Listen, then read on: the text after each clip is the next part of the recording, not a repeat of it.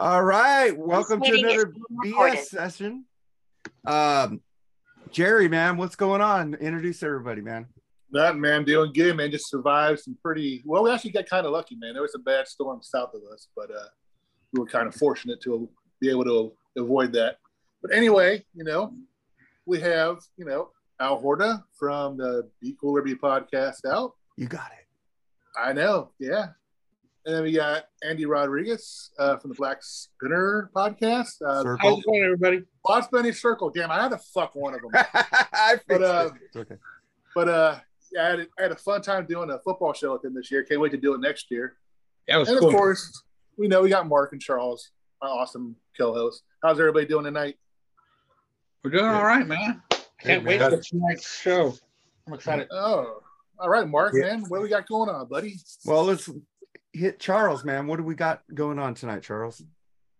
Uh, doing the top 11 Canadian, Canadian artists or bands that aren't Rush or Triumph.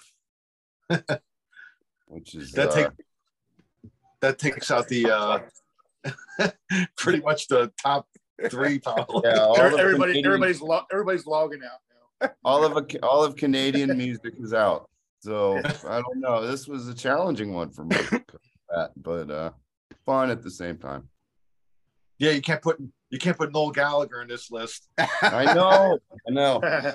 One day we're gonna have to do top 11 artists from uh Wyoming. Why don't we top? Do That'd be a top why don't we do top eleven asshole artists, and they'll be on there for you.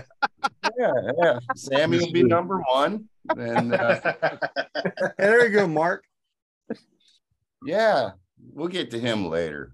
He's been officially christened a new name. He loves he loves it. So so what's Yeah. on our BS agenda today? All right. Well, Taylor? Let's. I, I got a rant. I haven't had a rant in a while. I'm going to start off with that and get you guys' opinion on it. Will this uh, guy be on the asshole list? I think so. Yeah, probably. God so. dang. Dave Mustaine, man, on Metallica, not taking Metal Megadeth on tour. Why won't those guys play with us? What are they afraid of? I heard they have the same manager. So it's like Dave somewhat asked their manager, why won't they take take us on tour with them? And they never get back to them on that. And um, and then he also says Metallica got a big head start and they did it on the back of what I helped create. The Megadeth leader says, Dave is saying, You know what? Fuck you, Dave Mustaine. You're just as bad as Sammy Hagar. Fucking Metallica hasn't said one bad shit thing about you. They fucking don't respond to this bullshit you're always fucking talking about them. Dude, we know you want back in the band. You're gone. It's over. Get over it. Same thing with you, Sammy. Van Halen's done. Stop it. But fucking Dave Mustaine, you're pissing me off. I love fucking Megadeth, but I always I'm a Metallica not turd or whatever you nerd, not a turd, because I don't get pissy when people don't like what I like on them. But uh fuck, shut the fuck up, Dave Mustaine. What do you think about that, Al?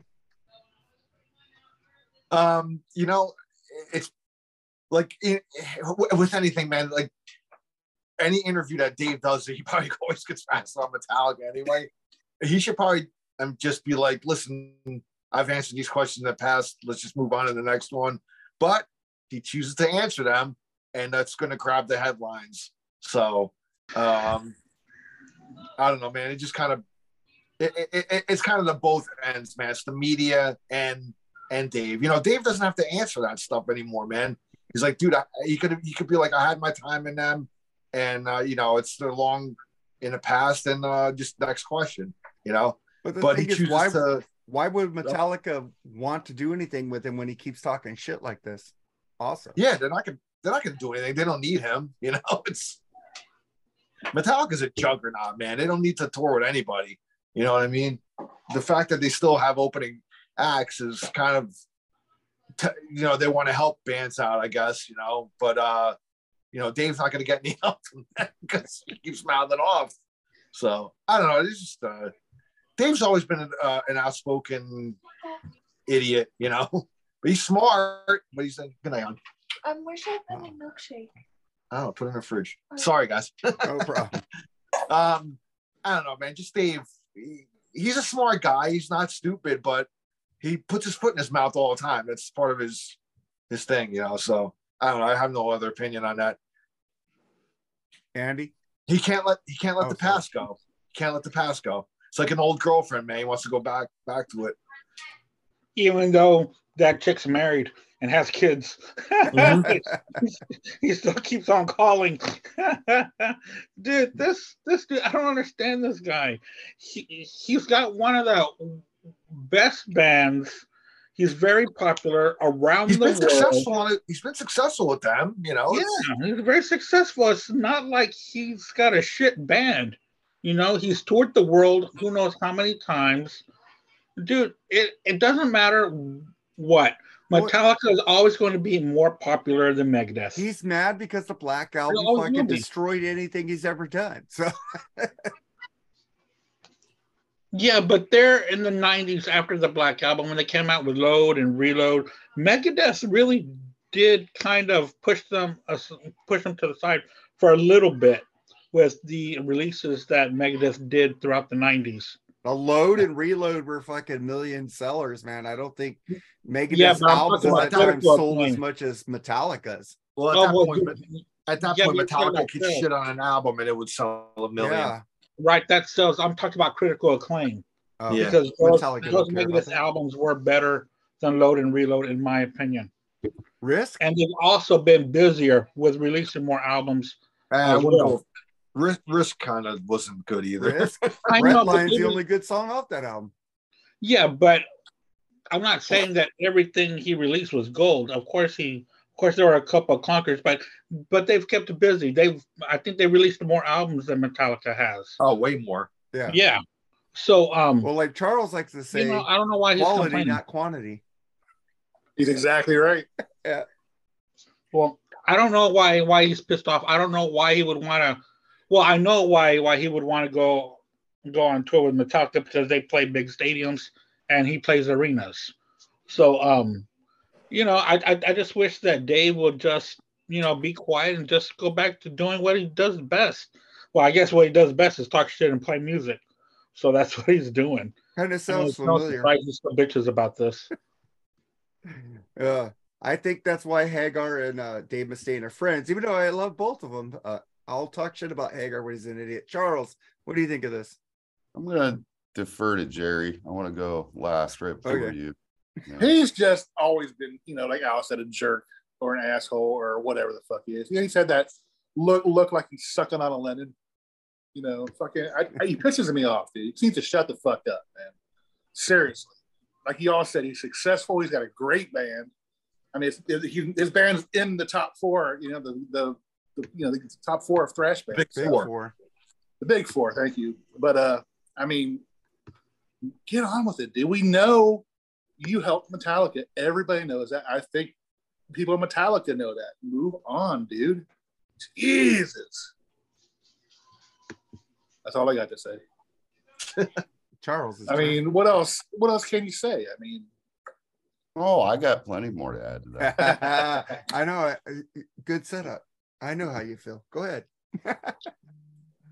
Dave Mustaine cannot handle the fact that he was kicked out of America's greatest heavy metal band ever. ever. Is Megadeth maybe better musically at times? Yeah, maybe. Maybe. You know what? I watch some kind of monster almost every week. I love, love, love, love watching Dave Mustaine cry like a little girl because he was kicked out of Metallica. It's there for pro it's there forever, folks. Watch it. If you do not believe it, it's true. If Dave Mustaine today, Kirk Hammett decided to retire, and Lars and James fell on their head and made this mistake and said, you know what? Let's bring Dave back. It's a done deal. Oh, yeah. It's a done deal. Oh yeah. Dave Mustaine is in Metallica. To include Megadeth is disbanded. If they said you must disband it while you're in Metallica, we'll bring you in like you did Robert, full member of the band. It's over. Megadeth's done. Mhm. Okay, so would Dave have to do all the fucking, you know, all the other tunes he didn't do? Master of Of Puppets. Course. He would do whatever. He For would all- play- Would they let him? play- Would they let him do? Would they let him do Megadeth songs? No. No. He would- He'd drop it. He Dave would Mustaine to. Metallica. He would drop it. He would do Lulu. He'd do whatever. He don't care. All, all the, the biggest thing I don't like about Megadeth is their fan. The typical hardcore Megadeth fans are the, like Dave Mustaine. They attack Metallica fans. You're fucking idiots, posers, whatever. Hey, dude, I like both mans actually, Yeah, me Me too. too. but Yep. I I've never been a fan of how Mustaine carries himself. When we all know he'd go back in Metallica in a minute. Yeah. He, he wants to turn all tour know with them that. so bad. It's like, and then he badmouths him, saying that he's the I don't know why. he's the one who gave them a head start. I don't really know why he'd want to go back in Metallica now, though, because he do, he knows damn well he wouldn't have no power in that band. Yeah. Yeah, know? over here he's got all the power, and he says it kicks people out whenever he wants. And It's Mega Dave. It's always been complaints. it's always been Mega Yeah. Dave. Come on. yeah, do it just to prove that he was better than anybody. That's why. Oh, I can do more with these songs. Okay, whatever. I know he go back in Metallica. It's on some kind of monster. He didn't say it, but he might as well have. Yeah. Watching him boo-hoo like a little girl filled me up with goodness. So, and he also said bass players are overrated too. Which That's what I why- mean. He's always been a fucking jerk, man. That's He's probably a shot at like- dude. You know what? He gives Christians a bad name. Uh, I'm just saying. but Uh, you. But for those who love making- Megadeth, I I love them. I I don't love them. I like them. I, I think Mm-hmm. Slayer's better, but whatever. That- I agree. Uh, we'll, get into a Slayer because you guys are probably going to make me do something on the Freeform Rock podcast on Slayer. You two will probably be on there. I'll probably be just throwing up the whole episode. Yeah, I had to get really drunk to listen to Slayer again. Oh God, I, I'm sorry about that Raw track the other night. I didn't know because you know why I don't listen to Slayer, so I didn't know that 86 live from Canada track of Angel of Death was fucking feedback. Fucking feedback. It was pretty bad. Yeah. It was pretty bad. It was raw. I didn't know, but you know why? Because I don't listen to Slayer. I just put it on because it said live because I like playing live tracks on, on the Yeah. show. But let's get to the next shit. Uh, well, I don't want to say shit. Let's get it. Like every week, we always go, fuck, you know, we're only here for a few few minutes, man. But uh, it just feels like every week we had to announce people who uh, passed away, and it's like, man, I want to start. I I don't know this guy, so I'm gonna refer to people to what Tim Aymar of Death. I don't like death metal, but I uh, respect his friends and family. Al, do you have anything to say about him? Um, he was what the bass player, I think. Singer. Singer. Singer. I'm sorry, the singer. Yeah, he took over for Um, Chuck. Yeah. Um, I was into. I, I remember I had a really good friend in, when I was in high school, and uh, we'd go over his house, and his older brother um, liked a lot of uh, like thrash and and death metal and some you know like black metal and like the more extreme type of stuff. And I'd always look look through his CDs, and uh, I remember he always had like death death seas. He had like leprosy, which is like their classic album.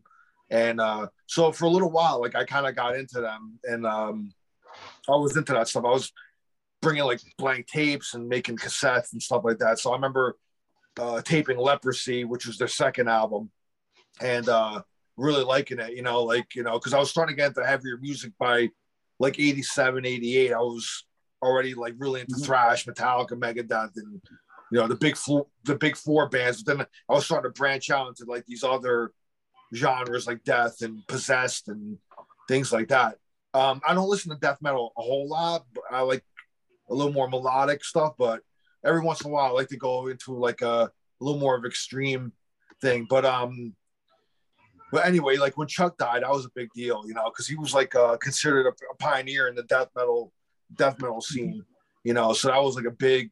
I remember, I remember when he passed away. It was a big deal.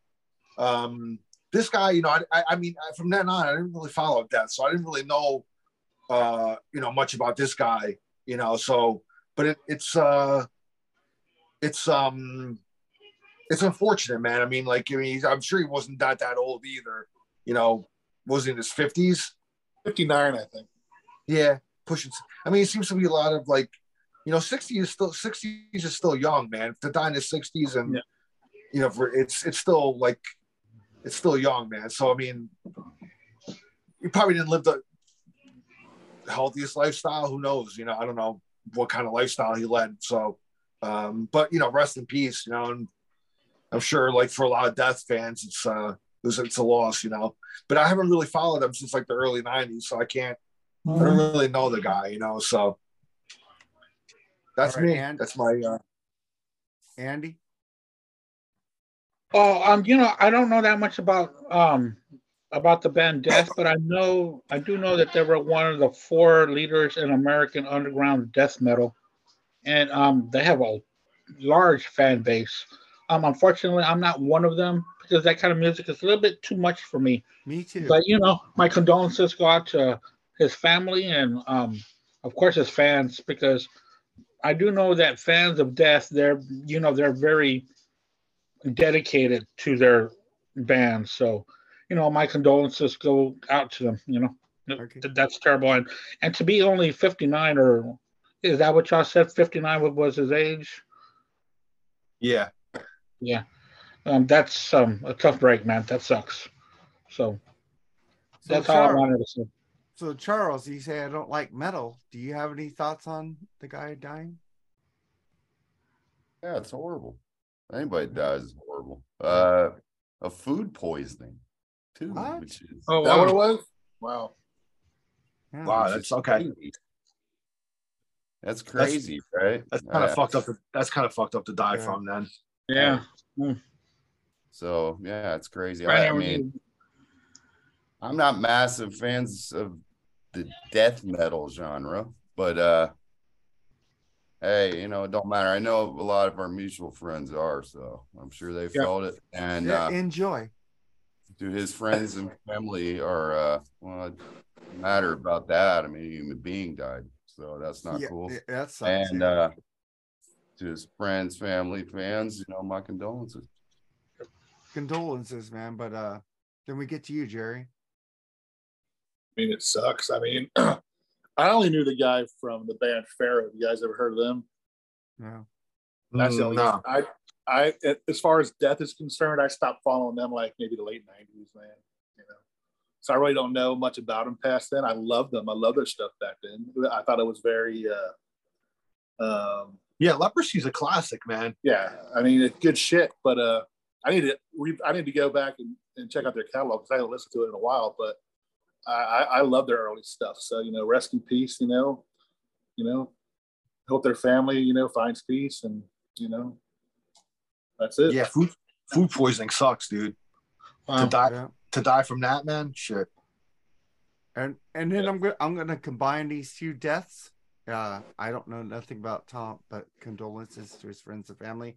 But I'm gonna combine these two deaths so we could like for time constraints. Uh, Raquel Welch Welch dead at 82, and Tim McCarver died. Uh, Al, any on both of those people? Um, yeah, Raquel Welch. Come on, I mean, she was beautiful and uh, an icon. Um, she just looked beautiful even when she was older, man. I mean, she aged gracefully, in my opinion. You know, Madonna you should take note.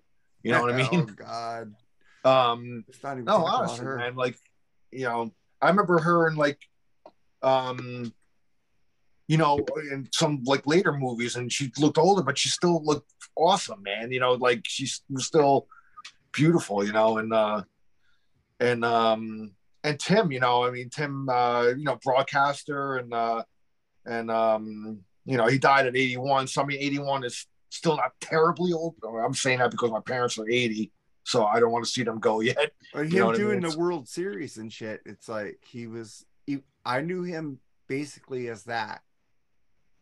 Yeah. Yeah. Um, no, rest in peace to him too, you know. Um that's really it, man. I got nothing else, you know. Raquel Welch, man. I mean, she's just such an icon now. She was still hot. Uh, Charles, Yeah, beautiful, beautiful. what do you think about those two deaths? Same thing, man. Condolences.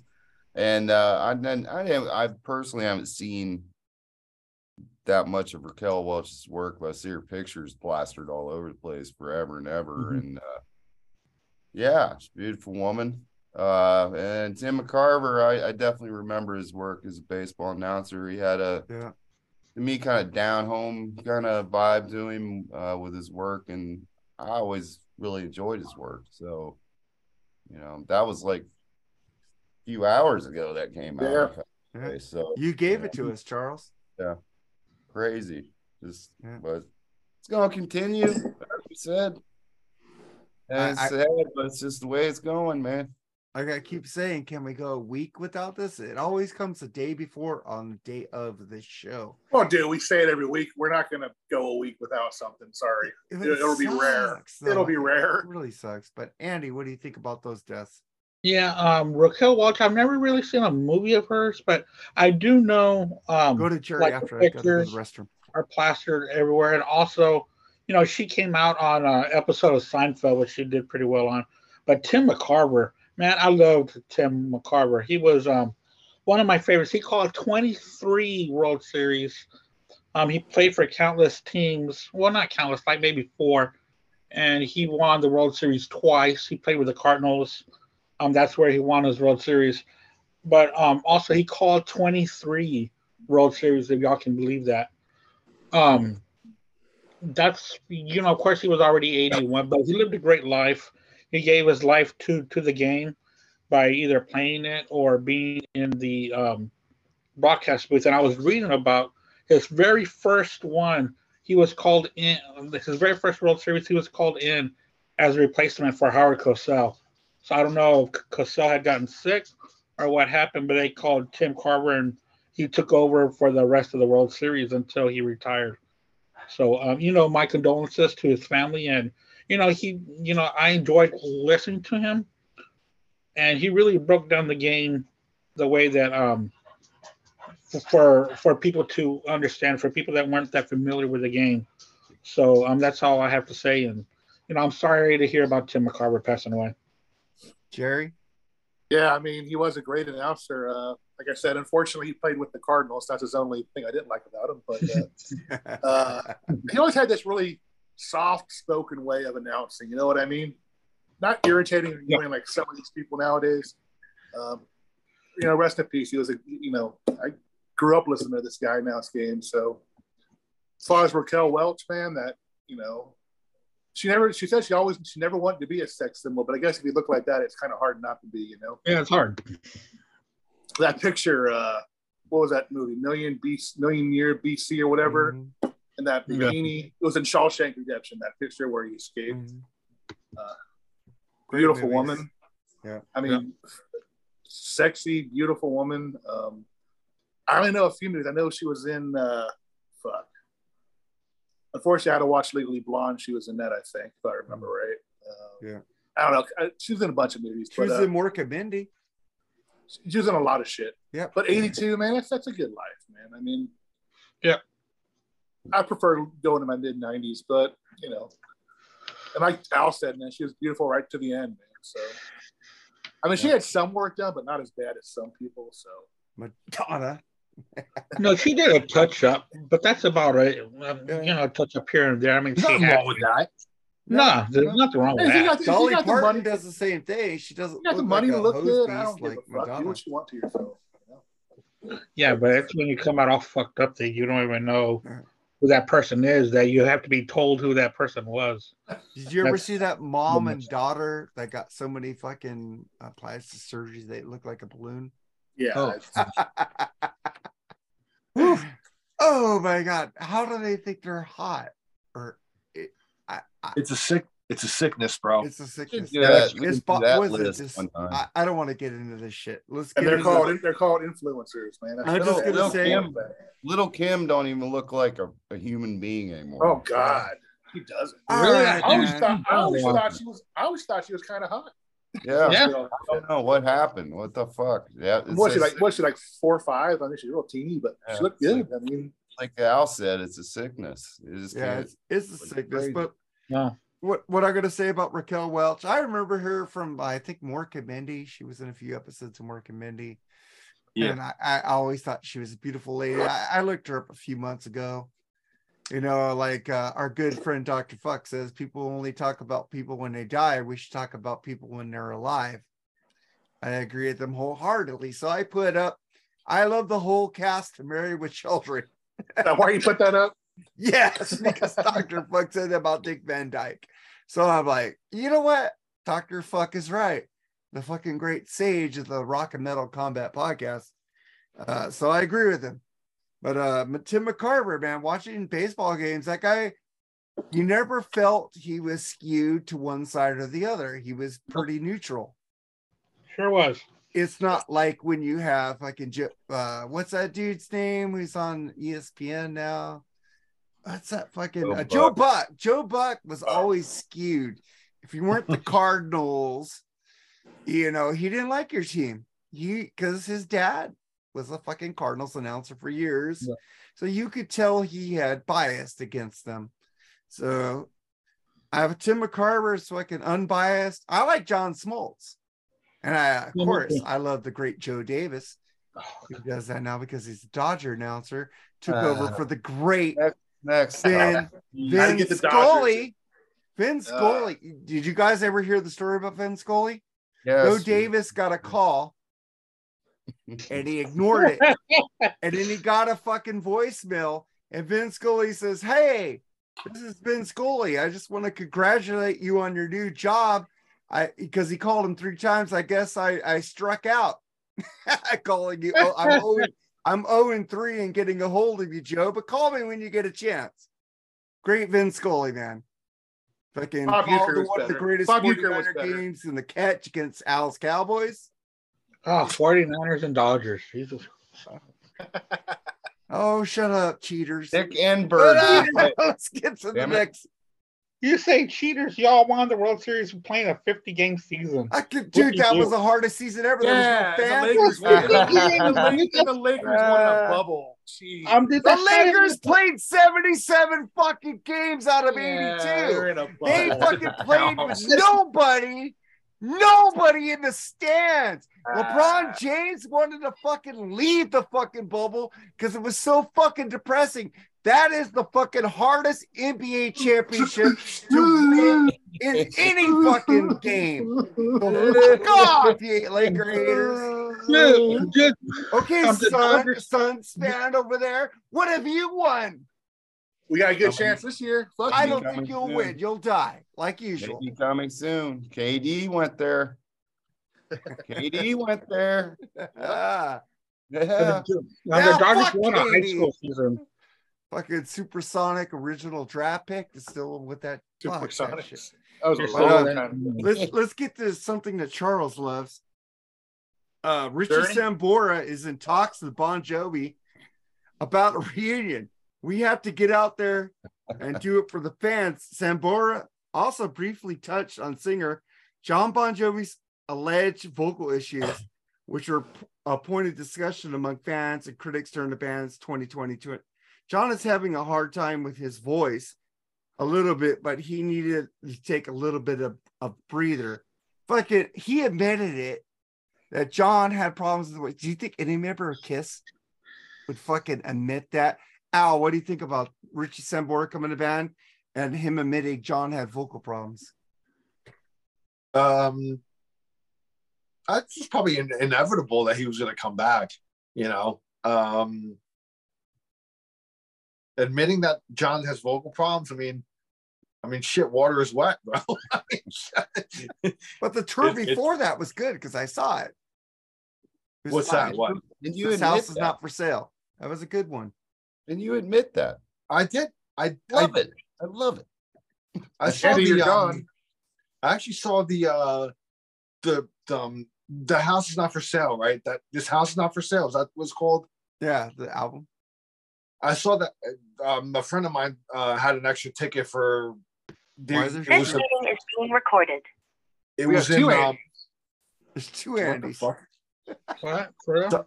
I don't know what the hell just happened. You just split Yeah, two. for real. You're in the black. You got Bizarro Andy and Andy.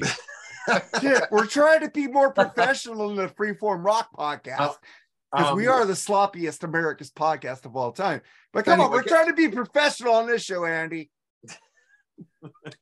Uh, anyway, dude, I mean, um, yeah, Jon has vocal problems. I saw videos of some videos of the last tour that he did. He couldn't, he had no power in his voice, couldn't sing, dude.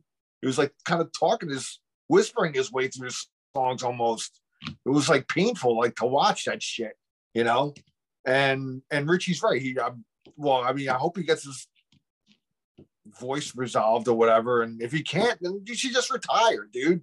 You know, how much money does he fucking need? You know what I mean? Keep your legacy intact. I mean, what you know.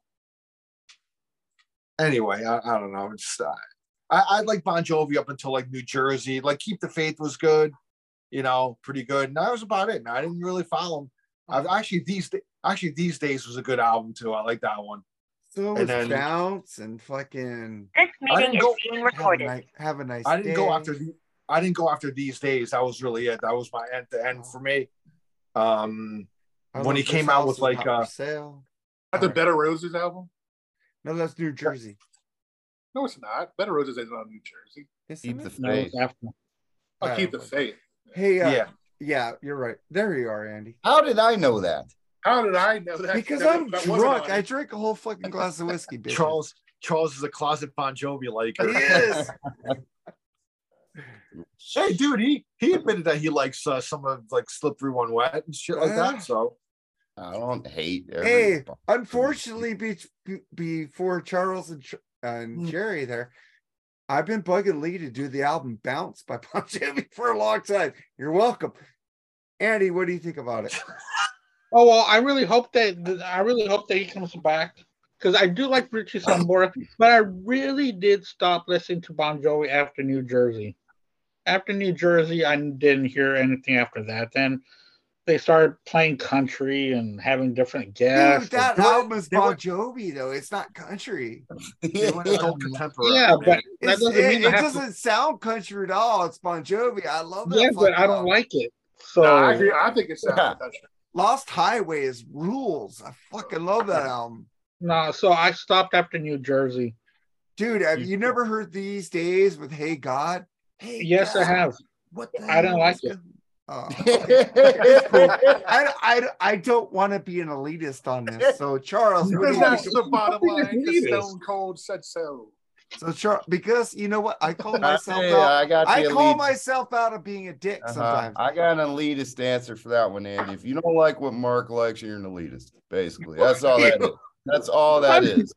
I just No, it's because you cha- into you- the you- nineties. You guys all tell me something I like sucks, and I've never once told you what you like sucks. Well, that's Oh, great. Yes, You but got- you say the word Except Abba enjoy. and Ghost.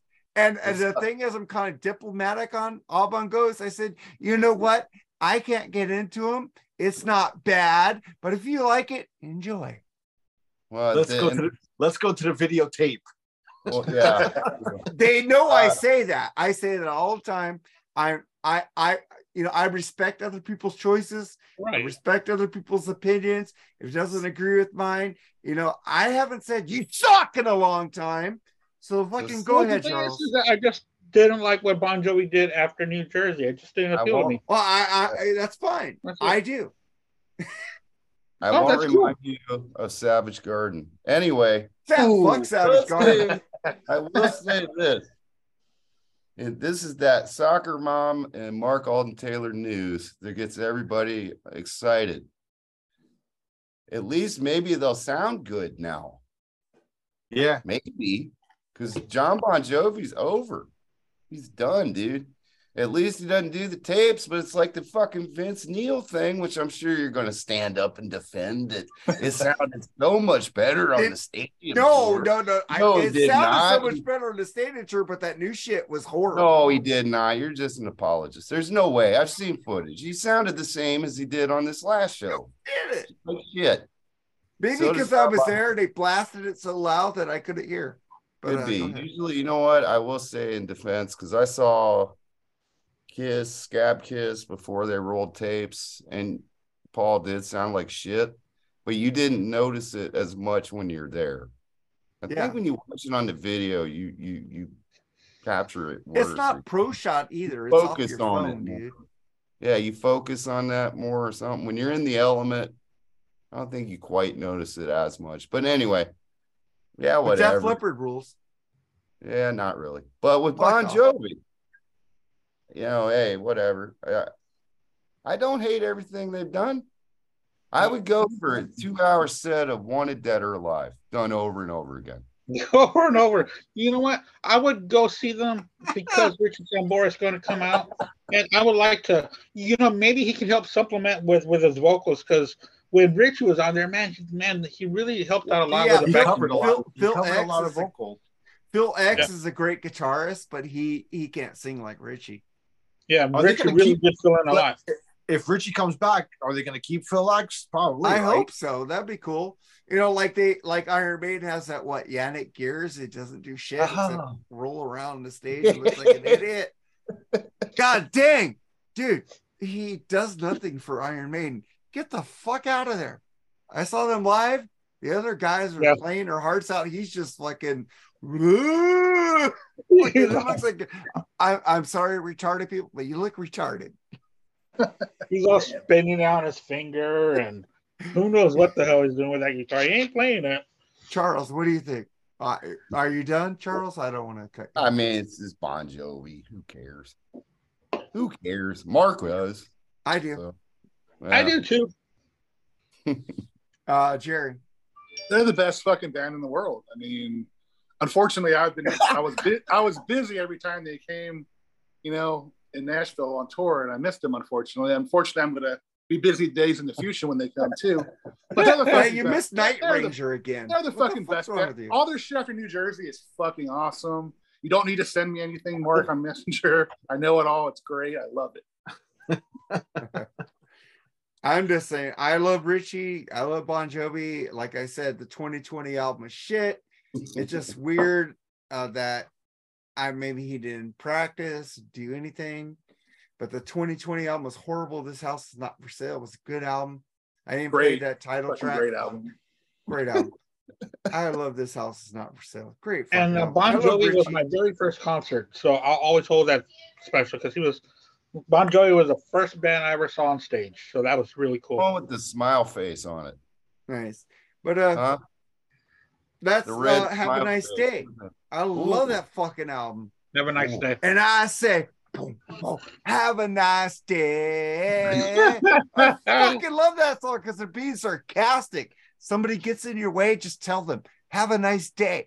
That's a fuck off. Fucking great. I love that fucking song. That's fucking clever lyrics, man. Yes. Brilliant. It's brilliant. Brilliant. Fuck off. I don't know if Bon you. Jovi ever had a fuck off song. Well, have a nice day is kind of go listen to that song. When the world gets in my way, I say, have a nice day. He's saying, fuck off. I'll check it out. More rock and roll than that, right there. Oh, fuck off. Passive aggressive. Back. Well, let's get to, uh, I'm going to get to a couple more bullshits and then we're going to get to what we're supposed to do. Ah, then we get to, let's get into some movie shit because we are sports and movies. We already talked a little bit of sports. Let's talk about a, mo- about a movies. One of my favorite directors of all time, Steven Spielberg, tells Tom Cruise, "You saved Hollywood's ass. Top Gun Maverick might have saved the entire theatrical industry." What do you think about that, Al? Well, that movie was fucking huge, man. It, it did over. Did it do a billion? Oh, it, it's like the great fucking movie, dude. It did a lot of money, dude. More than anything, even more than any Disney movie. That is. I mean, I I watched it, you know, a couple of times, and it is a great movie, man. I I really like it. So, I mean, there could be a little bit of truth in that.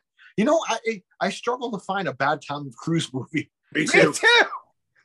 You way. know, I think the worst was Eyes Wide Shut, but that I didn't mind Wasn't that. that bad? But I love that movie. I love. But that I'm movie. saying it wasn't bad. It's not something I wouldn't watch anymore. That's a Kubrick uh, movie too. Yeah, I don't like Stanley Um, Kubrick that much. either. Last, yeah, his last one. Yeah. Um, I, I don't know. I mean, he- there's probably some truth to that, you know. So uh, I agree with him because I mean, movies have been lackluster in the past couple of years, f- f- to be Yeah. honest with you. And this one was like worth going to the movies for, you know. So, I saw it there too. and again, man, I don't fucking think Tom Cruise, the guy's career has been a friggin' amazing. I, I mean, agree. I don't know, man, and maybe because Cats, he's like cocktail, like that's Jerry Scientology, that's Scientology shit, you know. born on the Fourth of July. I don't know about cocktail. That, that one's kind of Dude, Yeah, every every Mission Impossible Hey, that was an movie Elizabeth. got Shue- better. That was an that was Elizabeth Elizabeth Shue was hot movie, in it. it? she was Was hot. Elizabeth in Shue in it. Cocktail? Yeah. Hey, Yeah. But just put it this way: every Mission Impossible movie got better. Every They are. Fast and the Furious movie got worse. Charles, Charles, well, come on, Charles, you didn't like the way Tom Cruise flipped the bottles? Cocktail was That amazing. movie was silly. It- but dude, he And- did the bottle alcohol flipping, dude. Oh wow. You know, Tom Cruise. yeah, he does all his own stunts. risky Like business, dude. You know, he's a method actor. He had sex with Rebecca De Mornay, so it looked real in the movie. Yeah, yeah. good for, I, hey, I good like for the him, man. interview. I like the interview with the vampire. That's a good one too. Oh, wait a second. Wait a second. That might be one that I didn't like him in, actually. Okay. Ah, there's one. Why? I liked I him thought as a bad sucked. guy. I thought he pulled it off. Magnolia was kind of weird, but that was cool too. But uh Vanilla Sky. oh, I love Vanilla Sky. Penelope Cruz?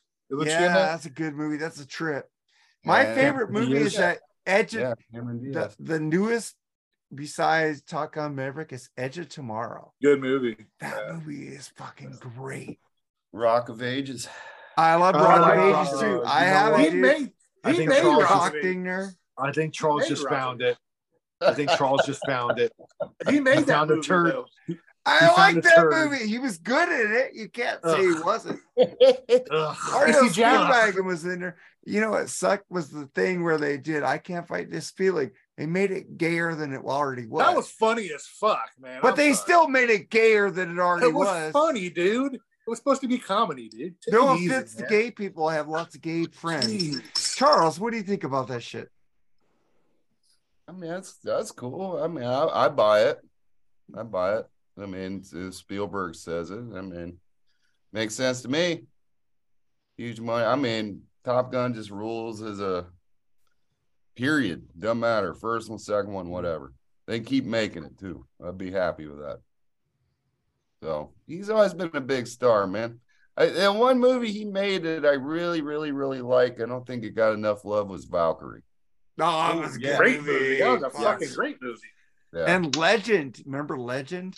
Oh, wait, that's another one. Yeah, the Last another- Samurai. Last Oh, a Samurai. Fucking Okay. great movie. I have that over here somewhere. Oh. But anyway, Top Gun, yeah, it's great. And he probably did. But I still think movies are gonna move more to streaming. I'm sorry. Fuck It's, shit. it- it's not wait a minute, but it's not because of the fucking movies. It's because of the tier programming they're doing at like AMC and they're now they're charging you for good seats Right. Yeah. in the theater and stuff like that. The, the theater industry itself is gonna cr- ruin it. Well, Regal's already closed a lot of uh, places. Well, AMC is gonna be closing a lot too if you got to pay extra just to sit in a good seat. Yeah. So Yeah, and to touch on what um But what, you get um, the A list. it's saying- only twenty five ninety nine a month. You get to see three movies a week. Wait, wait, a wait, wait. So if you go see a movie and there's only five or six people in there, you can't pick your own fucking seat. No. you can, but uh, you have to pay extra for it. Yeah, they do tier tier seating in AMC now. So Yep. Yeah. I, I heard of that, but I don't know how it works. But that fucking blows, dude. Yeah, It but does. they should try to get people into the theaters because there's not people, there's not that many people going to the theaters right now. Instead, they're doing the opposite.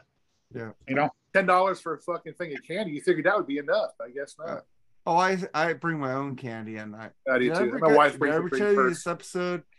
We saw this movie called The Sixth Man with a Damon Wayans, and I had this fucking remember those starter jackets in the '90s with the big pouches. I had the 49ers ones. I put peppermint schnapps, I put tequila, I put 12 pack of beer in there, And my friends decided they didn't want to drink, so I drank the whole shit. Because I go, fuck, I ain't wasting my money. I blacked out. it's fucked up. But uh let's get out of this because uh Richie Sambora is cool. Did I miss anybody? Here, did I miss Back to? Richie Sambora again. Did I miss Tom anybody? Cruise, buddy. Oh, Tom Uh, Cruise. Tom Cruise, Jerry. Thank Yeah. you. Gee, no, I mean, you guys said it all enough. I mean, he's, I, I don't, I don't doubt that at all. He saved it. I mean, he blew away fucking. Uh, that movie blew away Jurassic Park, man. I mean, that's a huge Yeah. franchise. So Uh, Andy, did you talk on Tom Cruise? I don't think he Oh, did well, either. Oh well, No, the no, I'm saying keep going. I'm saying who's next. yeah no well the last Tom Cruise movie I saw was The Outsiders. So I really don't have much to. Ah, whoa, whoa. I'm not a very big movie guy, so the last real movie I saw with Tom Cruise was The Outsiders. What? Yeah. Oh, you never saw him bored on the Fourth of July? No, I've never seen Born on the Fourth of July. I Oh know my the premise. of it, I've never God. seen. Do you like Jack Nicholson? Yeah, I do. Do you like Kevin Bacon? Yes, but I've never seen A Few Good Men. You, you need to go watch that movie, Andy. I don't have to. I'm fine. Do it. You know what? No, I'll no, no, no, no, no, You don't have. You would, Don't have. Andy. I know you. You will enjoy that fucking movie. Uh, you would like Days I of would. Thunder better. You like Days of Thunder. Days of Thunder. Yeah, you would like when him He's and the Nicole. Thunder Kidman. rules, man. He's like fucking Top rules. Gun on a car. Far and away rules too. I like Far and Away. I like 'cause that movie. That wasn't bad.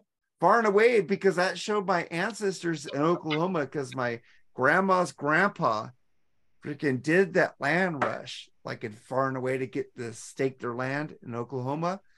And uh he lost their house because he was a gambler and a fucking alcoholic. But I'm not. I'm good. But uh who needs to talk now? Uh, maybe one day I'll go back and see, you know, different movies. But I just, I just wasn't interested in him for some reason. I just didn't. You never saw Risky Business. Oh yeah, but wasn't The Outsiders about the same time? Mm, Yeah, but Risky I think right afterwards. Or- I think Ricky, right Yeah. Bi- risky business is all about I've- Tom now. Oh well, yeah, I've seen Risky Business, It was uh, and I've seen that movie going all the way, or no, wait, all the right moves. Yeah, but you never saw Top Gun? Nah, I, nah, I never saw the first Top Gun, Oh my god, Good stuff, man. dude! and I'm fine. I I do love have you, Andy. I love you so much, Andy. But you need to watch Top Gun before you make an opinion on Tom Cruise. You're gonna get uh, plastered with. What's that movie where he had recommendations the show. precogs? The precogs, precogs?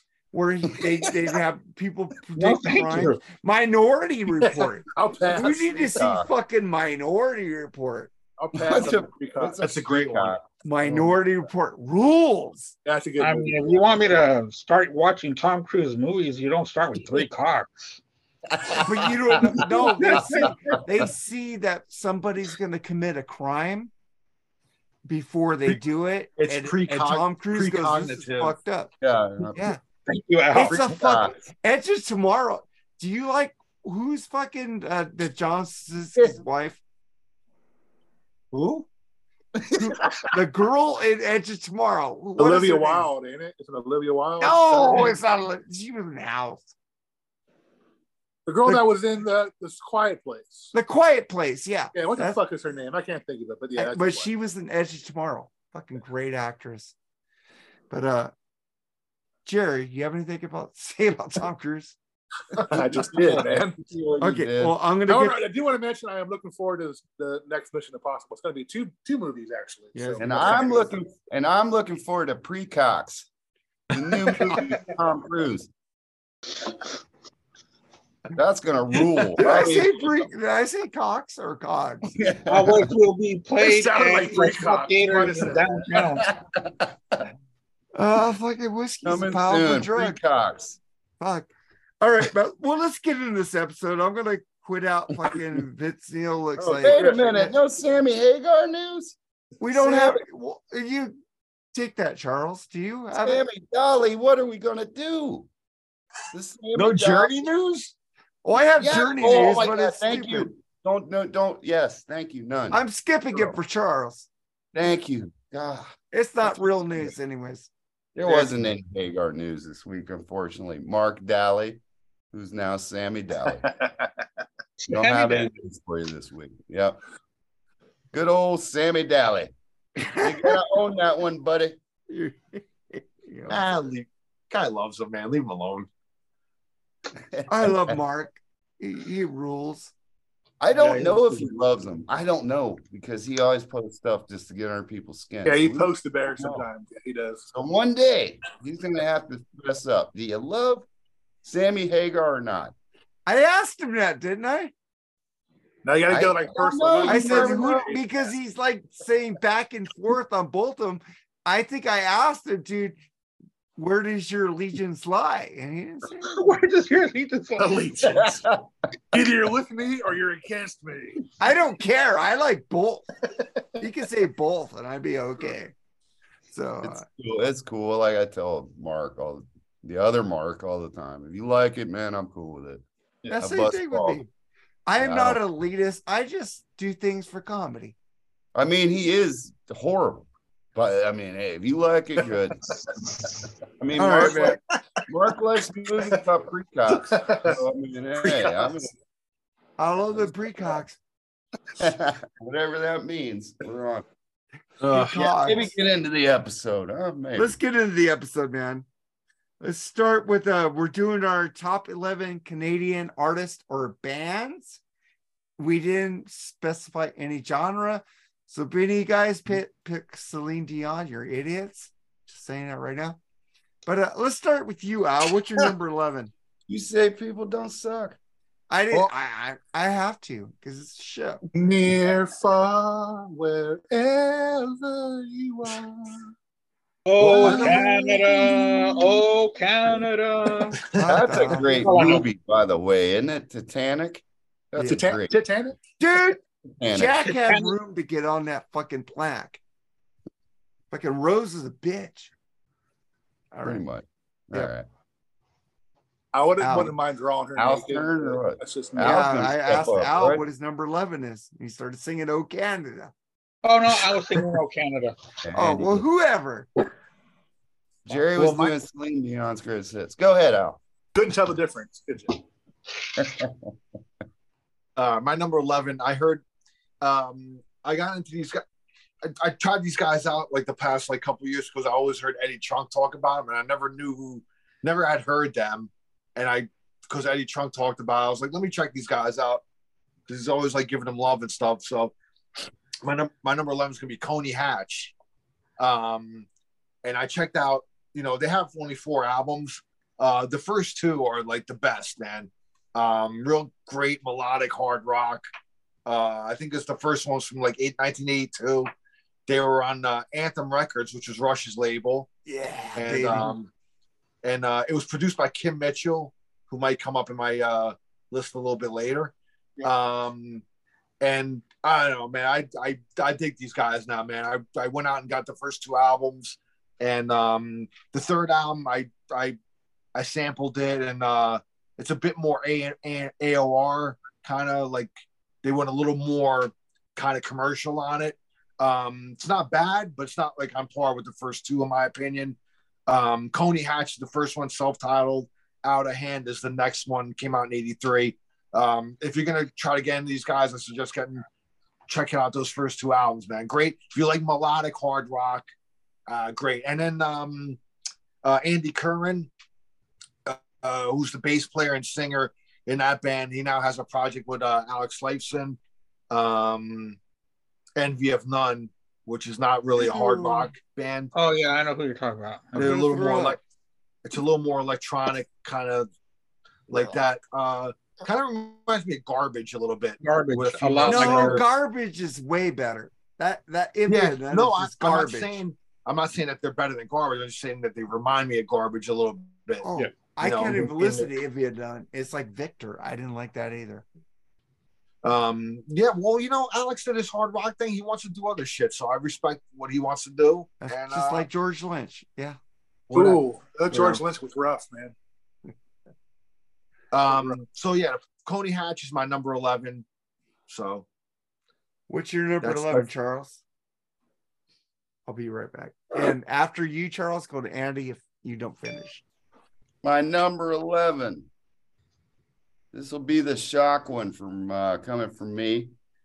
I actually did this one uh kind of a dead my whole list in general is actually not necessarily in order actually. I just picked 11. Uh, a lot of them are just some of them mean something to me and then some of them I just recognize their greatness and I'm not necessarily a mega fan. And number 11 would be that, but this was also I'm going to dedicate my number 11 to my late mother because for some reason she was a fan of this guy. And the reason why I say seems strange is because she wasn't like an older lady or anything when she liked the guy. My number 11 is Paul Anka. Wow. Mhm. Just put your head on my shoulders. You know what? Actually, I looked into him. Do you know how many good songs this guy wrote? Yeah, a lot into the 80s, actually. He, he wrote This Is It with Michael Jackson Mhm. on Michael Jackson's last work. Oh, He wow. wrote, that, he wrote the theme song to the Tonight Show with Johnny Carson. Mhm. He wrote the English uh, lyrics to My Way by Frank Sinatra. And of course, his biggest hit was Diana. But for some reason, my mom loved Paul Anka. You, you know, um, when I was in New York City this Dedicated past to. October, My number 11, Yeah. Paul Anka. Go ahead. Andy. um, yeah, when I was in New York City number- this past. October, What's your number 11, Charles? Paul Anka. Cool. Andy? Okay, go ahead. and um, we were, uh, my wife and I got tickets to the Drew Barrymore show, and we got excited because Paul Anka got out of a limo and he went inside the studios because we thought Paul Anka was going to be on the Drew Barrymore show. We're like, oh man, that's pretty awesome. We get to see him perform, but he went in there and he went to a different studio, and I was kind of bummed because I thought I was going to see him perform, which I thought would be pretty cool. My Yeah. mom loved Paul Anka. So That's did why- mine. That's Yeah. why I can't stand Cookie Monster vocals. I need harmonies because I grew grew up on that shit, like the Everly Brothers, Paul Anka, Buddy Holly. That's why I can't stand it. But he's like he was he was probably actually a, a more incredible songwriter Well, Yeah. God, What? yeah. performer. So Yeah. and he's a yeah he's uh gets overlooked a lot unfortunately. He really does. Yeah. Paul Anka, my number eleven. So on to the next next guy. Andy. Yeah, my number 11 is going to be a band that came out in the 90s. Um, Sum 41, Yeah. which played the pop punk um, music. Um, the first two albums were just fantastic. Even though the chords were all the same, the music was all the same, but the lyrics were pretty good. A little bit more above the other um, pop pop punk band, pop pop, pop punk bands that came out at that time because there was a whole slew of them that was coming out after Yeah, they Green were Day. better than Good Charlotte. I'll give you that. Oh, they were way better than Good Charlotte. Good But yeah, but posers. 41 is my number 11. Jerry. Um, my number 11 is uh, I like them both with the question mark and without the question mark. That's the Guess Who. Good one. Um, I mean, if you haven't heard American Woman, what fucking island are you from? You know what I mean? Everybody's heard of that fucking song. Yeah. I mean, great albums. Canned Wheat, American Woman, Share the Land, all good stuff, man. The great Randy Bachman. Yeah. Later went on to do uh, fucking Bachman Turner Overdrive, another good band. I was, I was Yeah, American, yeah, American Woman by uh. I mean, Lenny Kravitz, right? The only yeah, Kravitz that's did a great, but the Austin Powers soundtrack, right? nah, but anyway, yeah, that's my number 11. You know, great, Great, great, great, great band. great band, man. Yeah. My They're, they're, number 11 dude, they're, they're a Canadian legend, man. That, that band is, you know, I think my my my 11's gonna be more rock and metal, hard rock, whatever. I'm same pick- here. I'm gonna pick the Killer Dwarfs. Number 11. Stand tall, stick to you. I remember when my neighbor bought that fucking tape, and I remember seeing that video. They were all fucking. They all call themselves dwarfs. They all Daryl dwarf, whatever dwarf, dwarf, dwarf. Russ. Russ Dwarf. You know, I'm I used to be friends with the drummer of that band, his real name, but uh, I lost three Facebook accounts, so he doesn't think I'm real anymore. But uh, that guy was a cool dude. He's a Tampa Bay Buccaneers fan. He likes pirates. Fucking great band, Killer Dwarfs. Fucking, I love that band. I can't wait till they come out with a new album. That's my number 11. Hmm. Let me get to you, Al. What's your number 10? Oh, wait, Jerry, did I get I got you, right? Yeah, Yeah, guess so. so. Okay, then you, Al, number 10. All right, my number 10 is a band that came out in the early 90s. Um, I dropped their name actually, uh, I think on Andy's show last week. I think. Uh, some some show I was on. Uh, I Mother Earth. Um, they're like an Trunk. alternative. Yeah? Eddie Trump. Eddie Trunk. That's it. That's it. Yeah, I heard that and I, I told you to share that shit. You were like one of the first few guests on there that said Yeah. that band. they were talking. Uh, yeah, it was him and, and a couple of guys, the Canadian. Uh, they were talking about the Canadian. band. dudes from the freaking um uh slash band, you know, uh those two guys. Yeah, one dude, I forgot what band he's in, but yeah. he w- the one guy was in um uh he left though but he was in uh um five finger death punch Yeah, he or was the third guy. Yeah, five Finger death. yeah all right so anyway like i'm mother earth they're an alternative like metal band they blend like think of like if you take like jane's addiction um and blend it with kind of like santana and like primus a little bit like that um it's like really kind of like has it has like a Latin. It's like if you if you go like to a poetry reading and then and then have like music behind it. That's kind of like how it was. Like their I heard like their early shows were kind of like that, but that's kind of like the way Jane's Addiction was too. Um, so the uh, the guitar player is Jack Tanna and a drummer is Christian Tanna, two brothers.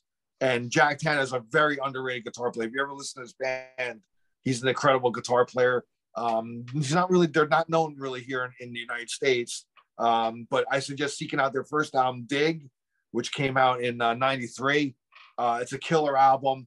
It's all, uh, oh, here's the blend. It's like if it, Jane's Addiction, The Doors, and Santana were thrown in a blender, you know, I think that's Oh, kind of like how they are, you know. And um, there's like one song on there actually called uh, So Gently We Go on the first album. Um, it almost kind of reminds me of The End by The Doors, kind of has the same kind of vibe. You know, if you like that song, you'll dig that song. And uh, it's got like Latin production, uh, Latin percussion on there, and you know, it's really cool, man. So I dig this band. I, but I only really like the first album. After that, they got uh, Edwin, who's the original singer, left, and he actually went on to sing on Alex Lifeson's Victor album. Yeah. Um, some of the songs on there, and um, they got like some different singer, and I they kind of went a little more commercial for my taste. Um, but the first album was classic, and I will I'll always love it. So, uh, I'm Mother Earth. That's my number ten. Well, you said Victor, and I just checked out. Charles, what's your number uh 10? All right, everybody, let's get it. Let's let's sing along. Oh, oh, everybody know that one? Loving every minute of it, loving every minute of it, loving every boy. minute of it, loving every minute of it. Turn Lover that boy. dial, turn beyond. Stop it like a motor, make me run. Loving every minute. They're now they're num they're my number 10 though, because I there's something about Mike Reno that always pissed me off. Like I think it was maybe The headband, Head, yeah, well that yeah, he looked like the red, the red pants, the red like was in pants. Jane Fonda video all the time. Like he was gonna be in that. Then he put on a lot of weight, which I'm not knocking that. I got a little weight. Myself. be, but he still sounds great. But he was another one that came out and said, Nirvana killed my career. No, you No, guys probably were right. He's probably You guys right. were you guys were done way before that. No, I they think, weren't. I think Warrant killed Loverboy's career. I think they were already done by then.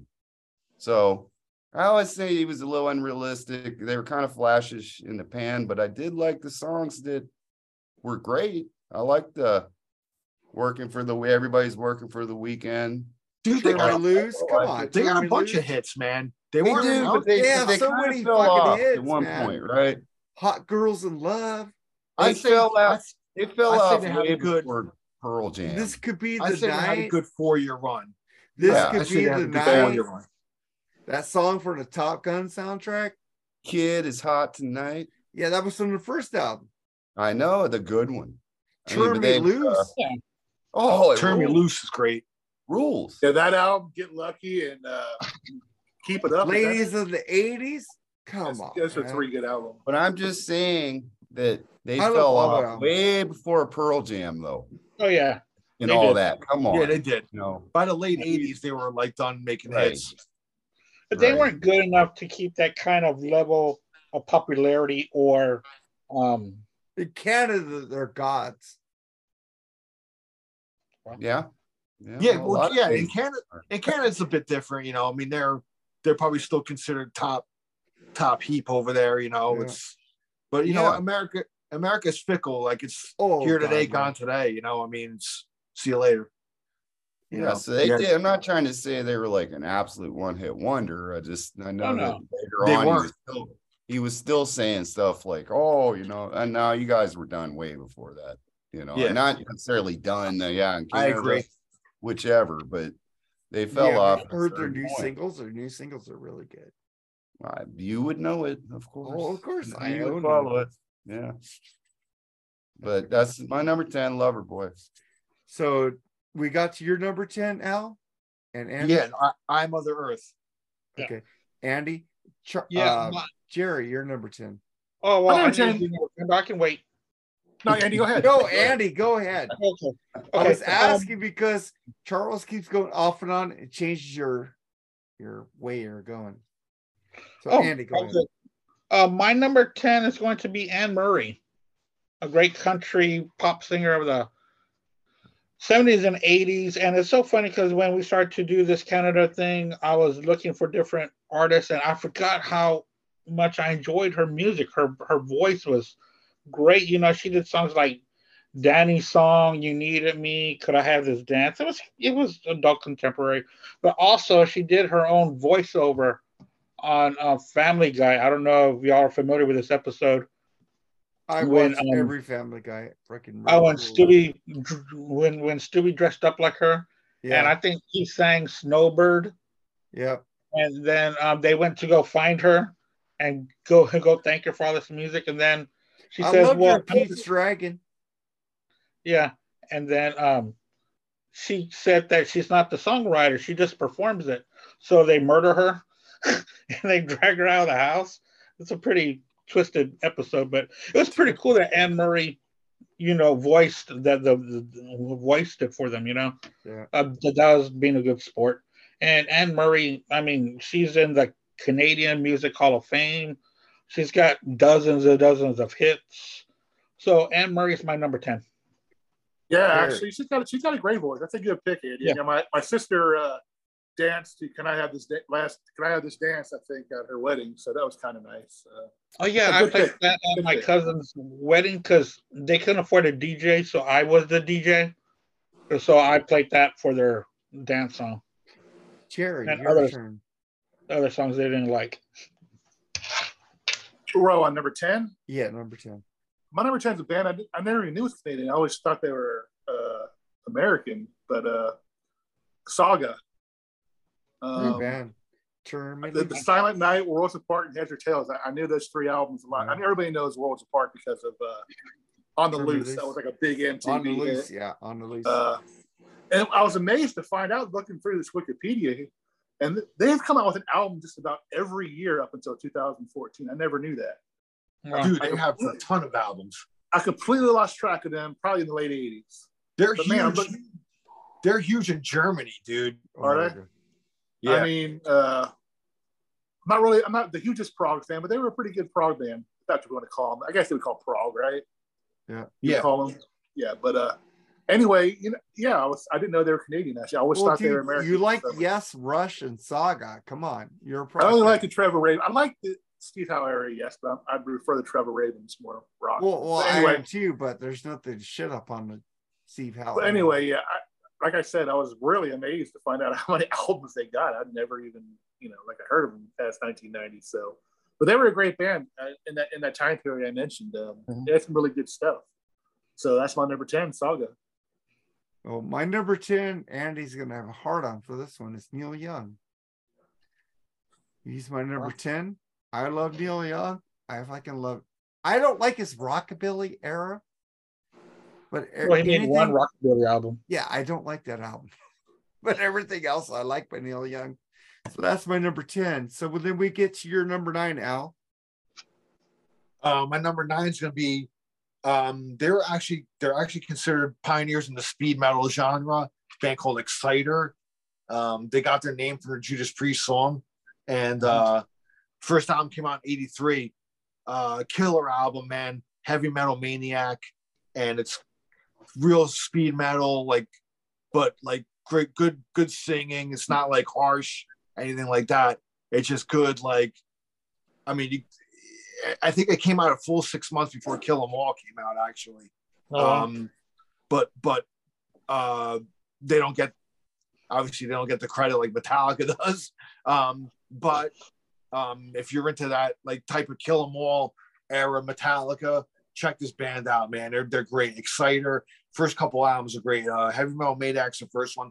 Uh, Violence and Force is the second one, uh, which came out in '84. Real real good stuff, man. So I got to throw them on the list because I remember um, again when I used to go over my friend's house, his older brother, besides the big four, he branched out into a lot of different, you know, bands and shit. I discovered a lot of like heavy bands from him, and this was like what he had had like um, he had heavy metal maniac uh, in his collection, and I remember um, my friend playing that for me, man. I was like, yeah, it's pretty cool, dude. It's like it's almost like Kill 'Em All, but you know, a little more uh, not as gruff as like the way James sings on there. It's actually a little more uh, has a uh, you know I, I'd say it's the same type of rawness in the music, but uh, sings a little different. It's a little it's it's accessible. Let's just say that. So so check them out. Exciter. This is my number nine. Man, Andy, what's your number nine? oh, wasn't it Charles' turn? Well, I'm sure. I'm sure you guys Dr. keep Fuck. I'm sure. Dr. I'm not Fuck moving. What do you Exciter in his mean? collection. No, Andy guys, I'm moved sitting a in the couple times. fucking You Charles, two, you two, you two Charles, have so what's your back and nine? forth. I'm It not doing moved. nothing. the video has moved in sections. Oh, Charles, so what's your number nine? And Andy, then fucking Jerry. All right. Fucking Jerry. Well, Jerry, Yeah. I love you. Fuck off. Jerry. All right. So, Andy, what's your number nine? Or Oh, Charles, didn't what's your go. number nine? Okay. All right. My number nine. Okay, Mark Daly, you asked for it. Voivod. Great metal Yeah. band did earlier today. Yes. Voivod. Yes. Great metal band out of Quebec. They did a pretty good, pretty cool cover of Astronomy Domine. Fucking awesome Ew. version. Yeah. We do you mean? Uh? Oh, I forgot. I you don't don't like that. Dude. You don't like the Syd Barrett Pink Floyd. No, I don't. Like, Dude, check like out the Bon Voivod. Jovi. That's You why. like the, you like the Voivod Uh, version. I haven't heard Voivod, so I can't give you a true opinion. Well, I'm not going to say what you say, and you have to. I'm just going to say maybe you won't. I never say you have to. You just did in the episode. You told Andy you have to watch Tom Cruise. Charles, Well, you send him do like, have to watch Tom Cruise. send him like, send him like That's 20, different. send him 20 Yeah, YouTube be- videos afterwards. It's like if you does. don't watch Back to the Future and you don't watch fucking Top Gun, what the fuck's wrong with you? Oh, come Uh, on, man. I'm fine. Check- well, dude, check watch Top Gun and then I don't want to to watch Top Gun. And he's like, what the fuck did I do? Vanilla Sky. it's okay. I don't have to watch Tom Edge Cruise. of. Tomorrow. I don't have to. Minority Report is a Steven Spielberg movie. Oh, for real? Yes. Oh, that changes everything. Yeah. So watch Minority Report. Because Steven Spielberg directed Tom Cruise in that movie. Oh, Charles, Andy with the burn, man. That was awesome. Voy, Voivod. Good one, Voivod. man. Check them out. That'll You show up in a few it. more lists, I think. So Andy, what's your next one? Nine- yeah, my um my number nine. I recently bought an album by this guy, and I, I was looking for it, and I've been really enjoying him. Aldo Nova. I forgot um, about Aldo Nova. Yeah, I didn't man. think of Um, um, his guitar playing and his music. I mean, he plays almost every instrument on um, his albums. He's a very talented guy, and he keeps his music pretty much between um, melodic rock and hard rock. So I've been enjoying him, and I've been streaming his stuff lately. And he's a pretty talented guy. He's got a lot of music out there that I didn't know he had. So there's a lot I need to listen to by him. So so that's my um, number nine is Aldo Nova. Uh, Jerry. Here's where you guys are going to start vomiting. But I fucking love this woman with all my my heart. I love her voice. I love her music. Lance Mozart. No, Sarah McLachlan. Ah, Love her. Love Love her music. She's got great, great stuff. Hey, she made fun of herself. Made fun of herself in that Super Bowl commercial. That was pretty Yeah. cool. So uh, I love her voice. Always have. Beautiful woman. You know, and fuck you because I did go see two of the fairs, Marc. So fuck you, and they were both good. You did see Lilith Fair. Twice, yes. Y- You're an idiot. But uh, I'm sorry. That is fucking dude. Did you turn in your man card when you went into Lilith Fair? dude, I saw a bunch of beautiful women there, dude. Oh yeah, dude. There's a bunch of hot chicks that love other hot chicks. I bet you love Jewel. That was the big, Right, that was Jewel, the biggest. Jewel was your shit, Dude, that's right? the biggest misconception by you guys, man. Is that's all a bunch of fucking Oh. so fucking untrue. I support Um, Jerry and his his forward progressive His endeavors. by the way. I But, applaud and- that. but speaking of, I mean, speaking of just Sarah, dude, she's always had wrote beautiful songs with a beautiful voice, and so you know, fuck you, Marc, and uh, fuck you again. That's my number. What was that ten? Nine. Number Nine. nine. My number nine, I think you already touched on it, Cherry. It was Saga. I never knew they're Canadian. Great Canadian progressive rock band. I fucking love them. So when we get to your number eight, uh, Al. Canada's hit making machine, Bryan Adams. Oh, yeah. nice. I mean, from 83 to 91, higher. the guy was just a hit making machine, dude. You know, cuts like a knife, uh, reckless, great album.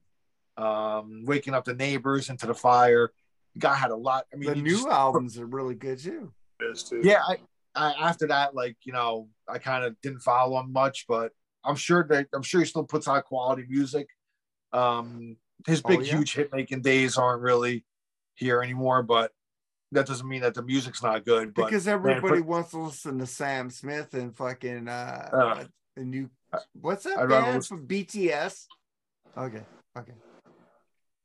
I don't know, but Bryan Adams, man, I, I I like a lot of his stuff actually. I I saw him in concert in '91 at Madison Square Into the Garden. Fire. No, that No, was that- waking that up. was the- Waking that was Up the waking up the Neighbors. neighbors. I saw the sorry. Into the Fire tour with the Hooters open up. That was a great fucking. And you know who good opened up was a band called The Storm, which was ex members of Oh, Journey. Gregg Rolie. Gregg Rolie. Yeah. Yeah. Oh wow. Aynsley Dunbar was in there. No, yeah, he was in there, wasn't he? Yeah. Yes, and um, well, no, uh, Steve And Ross Smith Valory. was in Ross there. Valory was in there. Ross Valory. That's it. Ross Valory, Steve Smith. And he got while. screwed. Yeah, he left, and then like, another drummer came in. But yeah, that was the opening band, man, which surprised me, which was cool, you know. And uh, but yeah, I think I saw that show. man, he put yeah. out- that was one. That's one of those concerts where, like, dude, you knew like every fucking song, dude. It's like, you know. But Bryan Adams is my number eight. That's it. I I guess I go to you. this year with Joan Jett. Yeah. I go to you. A fucking I- Joan Jett's open for everybody in the last. on my video. Andy is next, but I guess I go to Charles. What's your number eight? yes. He wrote War Machine too. Yes, That's true. Yep. Yeah. He did. Like that. Um, That That's a great that song. gets credit in my book. Bryan Adams rules. Yes, it does, He, totally. is, he is higher than what Alice. one of my top Kiss songs ever, by the way. Hell yeah. Uh, number eight. This is going to that. I'm not a mega fan of the artist, but I recognize their talent and importance. And that would be Joni Mitchell coming in at number eight. Absolute great. genre, and I don't care. Make your fucking faces if you want, Marc. You like Hey, I got no problem. I got no problem. with that. Hey, Lee no problem with that. Gissman loves you. Joni Mitchell, uh, even I mean Janet Jackson's going on record and said she was influenced by I Joni don't Mitchell. You like don't that hear one that song a they took Paradise, made a parking lot. but Well, uh, that's probably because you haven't heard anything else. yeah, I think she, she's a pretty. I mean, I, I'm not I haven't deep dove on her, but I do know she's very important to that genre and uh, huge name coming out of Canada. So Joni Mitchell. Andy, number eight. Uh, yeah, my number eight. I've, I've got several um uh, guitar heroes on here. This one, Pat Travers. Yes. Uh, Pat Travers is fantastic. Fucking Um, I've rules, got a couple dude. of his albums. I've seen him live once, and man, he just rips it up, man. Holy shit, Um, yes. I went ahead and um, I think I did a live show with um, Al and um, Kate, and I was able to find that um, live album that that Al talked about Go, on there. go for what go for what you know. Yeah, Yeah. Dude, that is Oh. like one of the most killer live albums ever, bro. I'll I might get to that later. yeah, and in fact, I played it. I um, heard it this past weekend when I was getting ready to to place these um, Canadian artists. So yeah, um, Pat Travers, I think it's fantastic. Yeah. So Jerry, you're next, right? My turn. You're number eight. Yeah. Um, it was mentioned earlier. Uh, Loverboy, great band. Um, Queen of the Broken Hearts, When It's Over, Lucky Ones, Turn Me Loose, Working hit for the after hit after hit. Mike Reno, Ann Wilson, Almost Paradise. I mean, I love that song, Almost Paradise. in the eighties they were they were big shit. I mean, I was out, I was living in San Francisco when uh, I can't think of his name. The keyboard player was the keyboard player, or the bass player. His boat capsized. in the Yeah. Pacific. Bass bass player. player. Bass And player. they never found Oh, his wow. body. They still Never never found found his body. It's kind of sad how that happened. Yeah, it's sad. But uh, anyway, that's my next big good band. And you know, Good hit, Nick. and you know, and you know who the biggest surprise of that band for me is, Paul and, and I never like thought of him as like a great drummer until I saw some videos of him, the Oh, drummer in Loverboy. I saw some drum solos he did, and he was fucking awesome, dude. I mean, not like your typical like.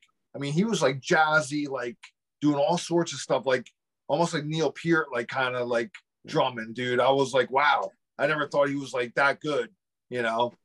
But he's he's a killer drummer, man.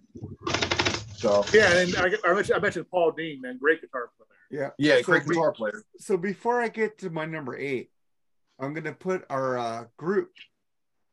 Our group put a, a lot of fucking Canadian bands asked for the number one Canadian band. We got Roger Norris said Sword. Brian Bellows said the Tragically Hip. Keith Ashcraft said Gordon Lightfoot. Dude, you like fucking what's his name? Fucking. What's wrong with that? Well, uh, Andy, your wife said Justin Bieber. Molly She was Rodriguez. freaking around. She didn't mean it. Well, she says you would say that. and then we got my wife who said Alanis Morissette, Ryan Van Over to the Guess Who's, Dave Gavrini, Striker, Eric Armstrong, Jordan Kickaxe, Ralph Fiera, Dr. Fuck, said Mahogany Rush. Paul Korn said Glass Tiger. Sorry, I love Paul. you. I, love you, Paul, because you love it in excess. And Tim Bream said Voivod, Taylor T. Carlson said Todd Kerns, he- artist. He's an artist. That's the Uh, guy. That's the guy that was on Eddie Trunk. Yeah. Todd well, Kerns. he's in Slash's band too. Yes. So, yeah. um, and then we got Greg Noggle said Voivod, Jeremiah Jacobson said April Wine, James West said Kittie, Jamie Davis said BTO, Russ Smith said A- Alienator, Kenny was uh, John Tesler said Red Rider, Robin uh, Hamuggert said Three Days Grace, D. Brett Isabel said The Guess Who, Al Reed said April Wine, Alex G. Smith said Kick Axe, Robbie Williams said Annabelle Lou Mav said Frank Marino, Mahogany Rush, Linda Wetzel said April Wine, Jeff Hipson said The Guess Who, Brian did Brian Day said Moxy, the great Aaron Camaro from Decibel Geek podcast. He said Bachman turn overdrive. Metal Ben Schuster said April Wine. Jerry Johnson said Pat Travers. And then uh, Mark Dolly said Annabelle. Dina Walker said Alanis Morissette. She agreed with my wife. Carrie Hushberger said Gordon Lightfoot. And Tim Wizenak said uh, Bachman Turner turn overdrive. Uh, good picks, guys. Yep. But uh, But Gordon if I I like, I Lightfoot, like, like I like New the wife York. even more now. Gordon Lightfoot. I, I don't know. But uh, then I get to my number eight, which is Bachman Turner Overdrive. My mom loved that band. So I kind of got into them because of her taking care of business. I just remember The Simpsons when uh, Bachman Turner Overdrive goes, Hey, we're going to play a song from a new album. And whoever goes, goes, No, taking care of business, taking care of business. Fucking love that episode of The Simpsons. Bachman Turner Overdrive rules. And we get to your number seven now. I'm going April Wine. Great band. Um, I love the album Harder Faster. It's one probably my favorite album by them. Uh, the song I Like to Rock is awesome. Love the video to that. The video is actually filmed at the studio where Rush filmed. Uh, Rush recorded a lot of their albums. Um, Moving Pictures, Permanent Waves, those albums. You, the old videos of them jamming in the studio. Uh, I Like to Rock is in the, is filmed in the same studio with the same big open window, which is cool. I love at the end of uh, um, I Like to Rock where they they jam on um, the riff to I Like to Rock, kind of fits in with uh, Satisfaction and um, and uh, Beatles. Um, God damn it! Now I'm forgetting the Beatles. song. Charles Beatles. No, I, he does I gotta think about what Beatles song sounds like satisfaction. I don't know. Yeah. Oh, I was just Um, thinking about that Day too. Tripper. Day Day Tripper. Tripper. Oh, So- yeah. they they do so if you're listening on headphones their main riff for the song is in the middle then off to the left you hear the satisfaction riff to the right can they hear play the day tripper riff and for some reason it all fits together it's like the Oh, wow. precursor to like the mashup now you know they mashed the three riffs Yeah. together i mean listen to that song at the end charles. You'll love that shit. And Cool. uh and then you know um they had a hit they had a hit here in america signed the gypsy queen off of nature of the beast. It's probably their biggest album here which came out in 81 and i always remember hearing that on uh, radio and stuff so. But um i need to actually dive more into their catalog. I know they got a lot of earlier shit and later stuff too but i'm kind of like in that middle period from like the late 70s early 80s but just based on those couple albums alone i love this band. You know they're great. Um actually a um, um guy i used to work for uh he co-owned a pizzeria with my cousin and i worked there for eight years. He was from canada and he always used to jam like april wine on uh on the speakers in the pizzeria which and it was good, great stuff. I always liked it. So that's my number what seven? April Seven. wine. So and Charles, didn't they also have another big hit with um just you and me? Wasn't Yes, that Just- them just you also did me, "Rock yes. Myself to Sleep," which uh, Starship covered with uh, just be just between you and me that's the other song yeah great Charles, song What's too. your number seven?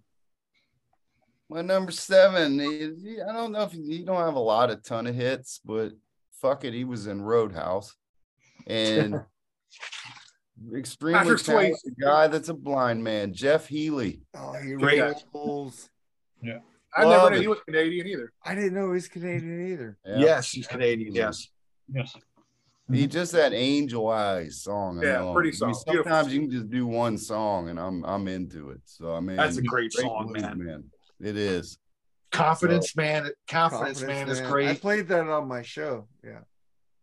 He's he was he's not with us Andy anymore, right? He passed Jeff No, away. Healey, for his yeah. No, he passed away. that's a great regret of mine too like there was a club here in new jersey that it's still open now starland ballroom they get a ton of great bands when they first opened though Andy, go Um, next. I'll be right back.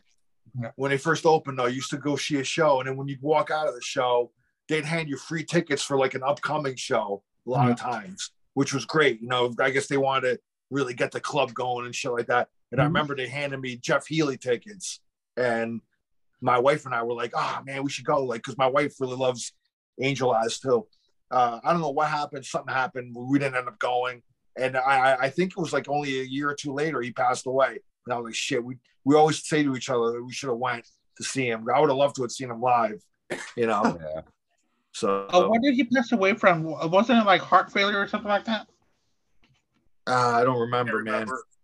Yeah, I'm not sure. I just know he did. So Yeah, yeah, he did Yeah. pass. Jeff But he was- Healey's my He was a great, great guitar player, man. Oh yeah, cool technique good- too. Good pick, you know. man. It's, it's always cool to remember these people, man. I totally, I totally forgot about him, man. I'm glad Yeah. you picked him. Yeah, me too. Anyway, so Uh, I guess we're out to Andy now. Yeah. Yeah. yeah. My next one, um, he's this low. He should be higher. He probably will be higher later on in um, probably in a couple of years. But I just got into this guy because of Al's pick again when we were doing that um uh, that live show, and um, he talked about um, Frank Marino and Mahogany Rush, and I bought one of their albums, the live album. Not the Yeah, live album he talked about. I I talk about one that's a split album, a studio and a live. And man, and in fact, he does um a cover of um ah that Beatles song. It's off of Rubber Soul. Oh jeez. Charles. I can't remember now. Oh, it's um. I uh, consider Charles the Beatles. Everybody's- expert. Everybody's brain farting. I don't know every Beatles cover. Every, everybody's Mm, brain I farting bet on Beatles did. songs Sorry. today. I Yeah. once had no, or she went um Norwegian Wood. He he did cover Norwegian Wood, and um he does it very well. Um, he's got a really good, powerful guitar playing. So right now he is at my number. Um, what number are we at? Seven. Seven. Seven. Seven. Seven. So um, he'll probably be higher later on, but right now I put put him at seven. Uh, That's it. who's next? Is it Jerry? I Jerry. think so. Yeah. I gotta, I, I gotta put her on my list because I love her, man. I mean, fucking Alanis rules, dude. Love her voice, love her music, dude. Talented. Her music got better after Jagged Little Pill, in my opinion. Um, of course, that was a monster fucking record. That that was Yeah. like still a monster record today. Um, but I think her music actually gets better. Well, her last album wasn't that great. She did it like all at home on a piano. It's just I don't know, it wasn't all that great. But I love Alanis, and I don't apologize for that. So, you know, I'm surprised that you don't have her higher. well, she was on number one for a while, but she, no, I'm just kidding. No. Like I said, I'm, I'm, I'm like with Charles here a little bit. I really don't have a 11 through one list, you know. Oh, okay. So I'm kind of winging it as I go here, kind of some of these guys. So anyway, that's my number. That's my that's my ugh, that's my pick. Okay. Out of the fan picks, the group picks, I saved this one just to fuck with him. Scribble. I think he picked this. Nickelback. Ooh, no, ooh, ooh. Scribble. I just wanted to fuck with you, bitch. Nickelback sucks. All right. and then I get to my number. My number seven is fucking Red Rider. That What? lunatic fringe song. My God, Tom Cochrane. He did the best version of Life is a Highway. Fuck that country shit. That was his version anyway. What? No, That's his he original did the song. version first. It was Yeah, his- that's the No. original song. And then fucking some country band did it for the fucking Footloose movie. Disney movie. I thought it was the Disney movie. I thought it was Footloose. No, new Foot- Tom Cochrane did new it a long time ago, dude. No, I know Tom Cochrane did. I know Yeah. that. Lunatic Fringe, I know you're out there. Doo, doo. One of the worst cool. videos ever made. But fuck, that's that fucking voice and that song. Oh, that's a great team, man. Dun, But- dun. Like Greatly Gershman, like likes to say as- atmospheric. This fucking that song is just. I don't care about any other song they ever did. That fucking song just fucking just put them up at my number fucking seven. So, Loverboy uh, had more songs than that. God damn it! They did, but that song was Oh. amazing. That song, that was a pretty kick-ass team. That was a kick-ass fucking song. And I like Life is a Highway by Tom Cochrane also. So that's why I put Red Rider at my number seven. Al, what's your number uh, six? Six is Saga. Um, Nice. I love that band too. And I remember the early days MTV, seen on the loose video, very early days yeah. of uh, of MTV. Um, my favorite, uh, one of my favorite songs by them is actually "Wind Him Up." Um, that's a great song off of that uh, "Worlds Apart" album. Um, that's a cool video too. If you ever never saw the video of that, check it out.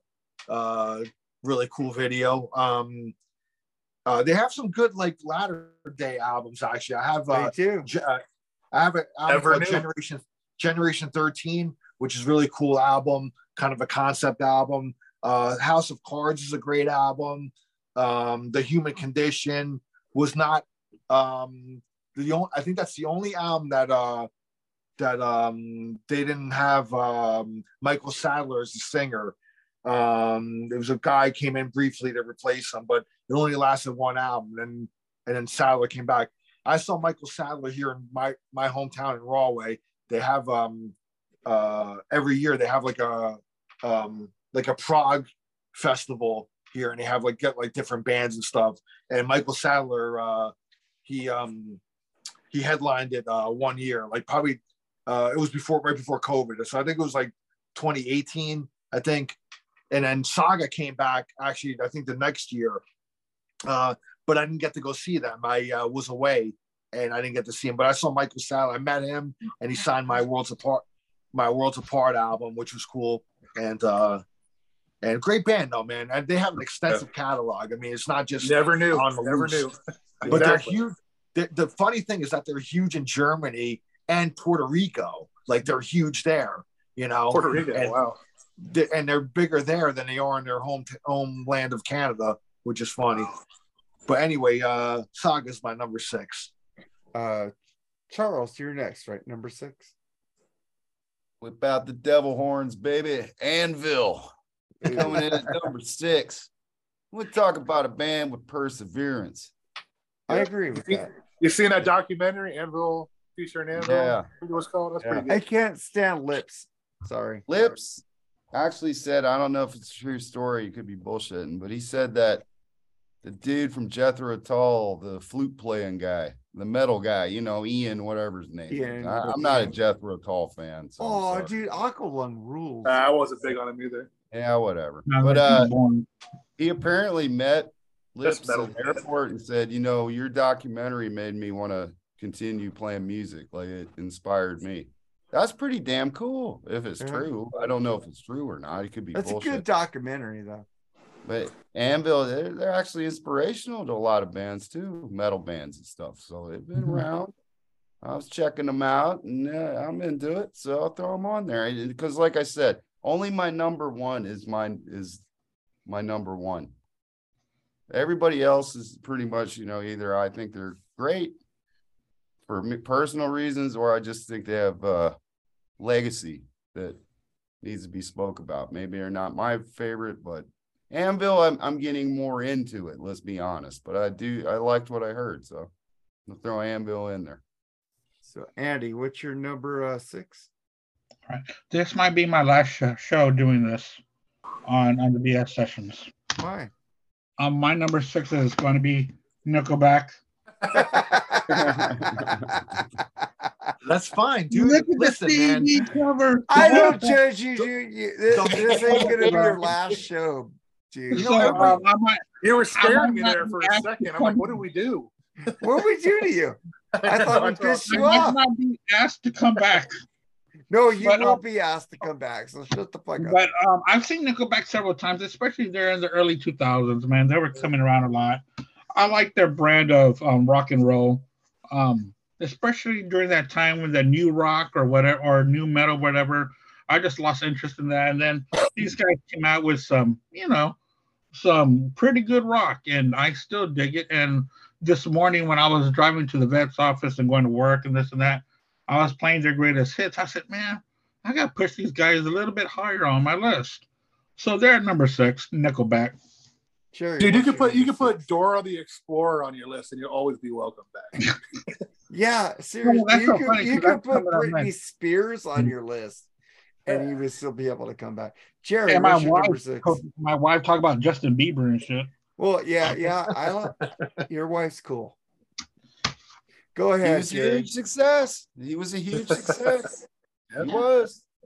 Whether you like him or not. But he's True. an idiot. We're talking shit about Eminem. But go ahead, Jerry. Give me an R R O O C C K. Helix. What you got? Rock. Yeah, Helix. Love that band. Love that era too of the band. Really good.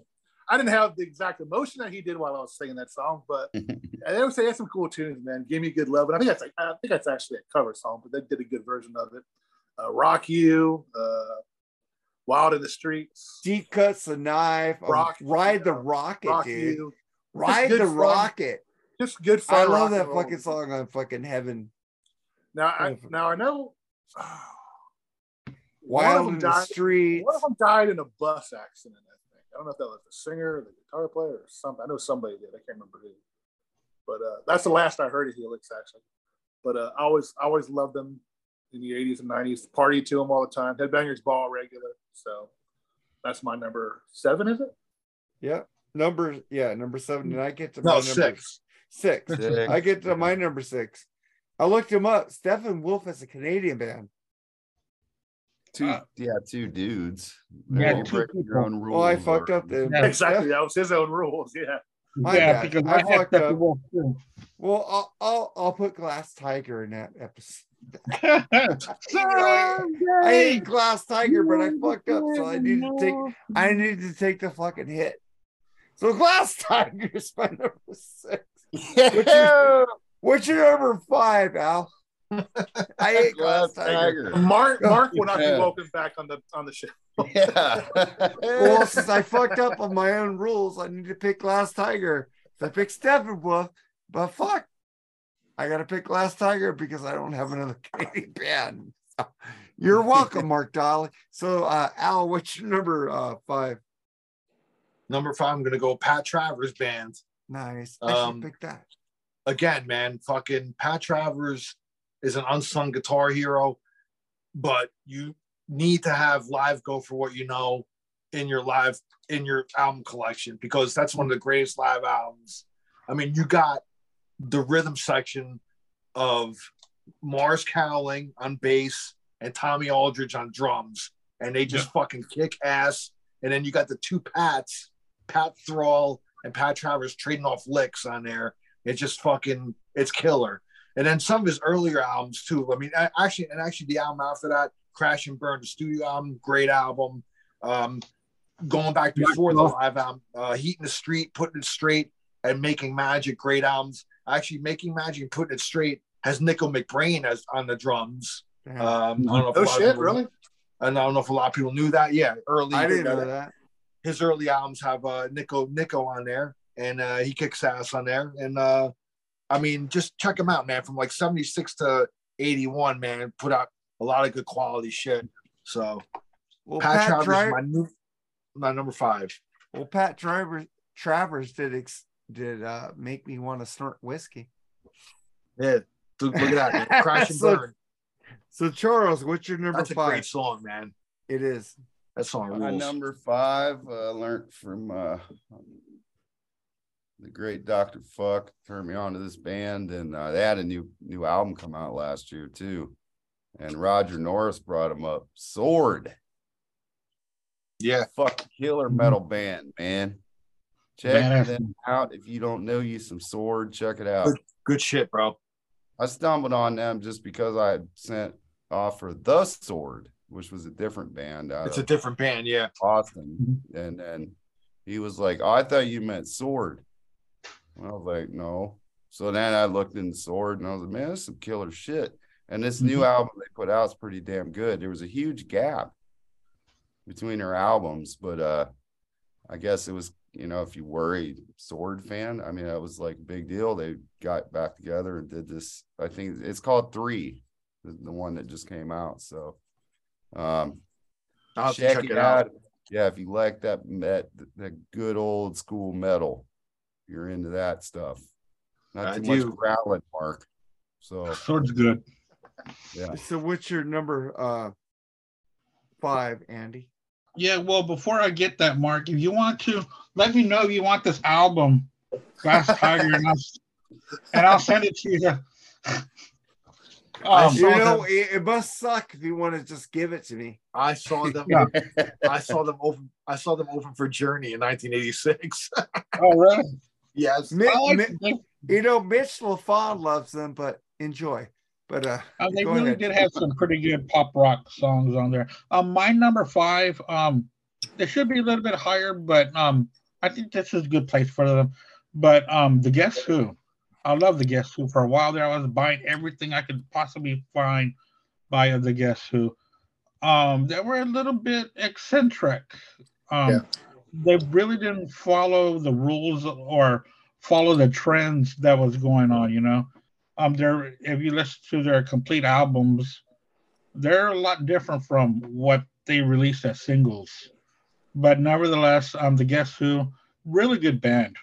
And um, very good friends of neil young um there in their early 60s when they were all running around canada and winnipeg and around that area. So the guess who is my number five what's your number five, Jerry? Number five is another band from the 80s that I kind of lost until Marc reminded me and gave me a couple of suggestions. And I checked it out and I really liked it. A band called Honeymoon Suite. Fucking loved their first three albums. But after that, I totally lost track of them. And then I think you mentioned it was Hands Up, I think the album you told me Mhm. to listen to. Great fucking record, dude. I love these guys, man. I mean, I'm still need to hear a couple more of their newer albums, but man, I fucking love their older stuff. Big Prize, Racing After Midnight, their debut, great fucking records, dude. But anyway, that's my number. What are we on? Six? Five? Five. Five. Five. Mhm. Anyway, my number- that's mine. Great band. My number five, you guys already touched on, was April Wine. Fucking great Canadian band. Fucking underrated band. Fucking, I figured out that like a lot of people in our groups don't know who the fuck they are. Mhm. You guys need to check out some fucking April Wine. Hmm. They are fucking cool, fucking rock and roll, man. So that's my number five, and then we get your number four, Al. Uh, my number four, I'm going with Max Webster. Of course Um, you did. I'm uh, I've discovered this band because of Rush, actually, because they shared a song.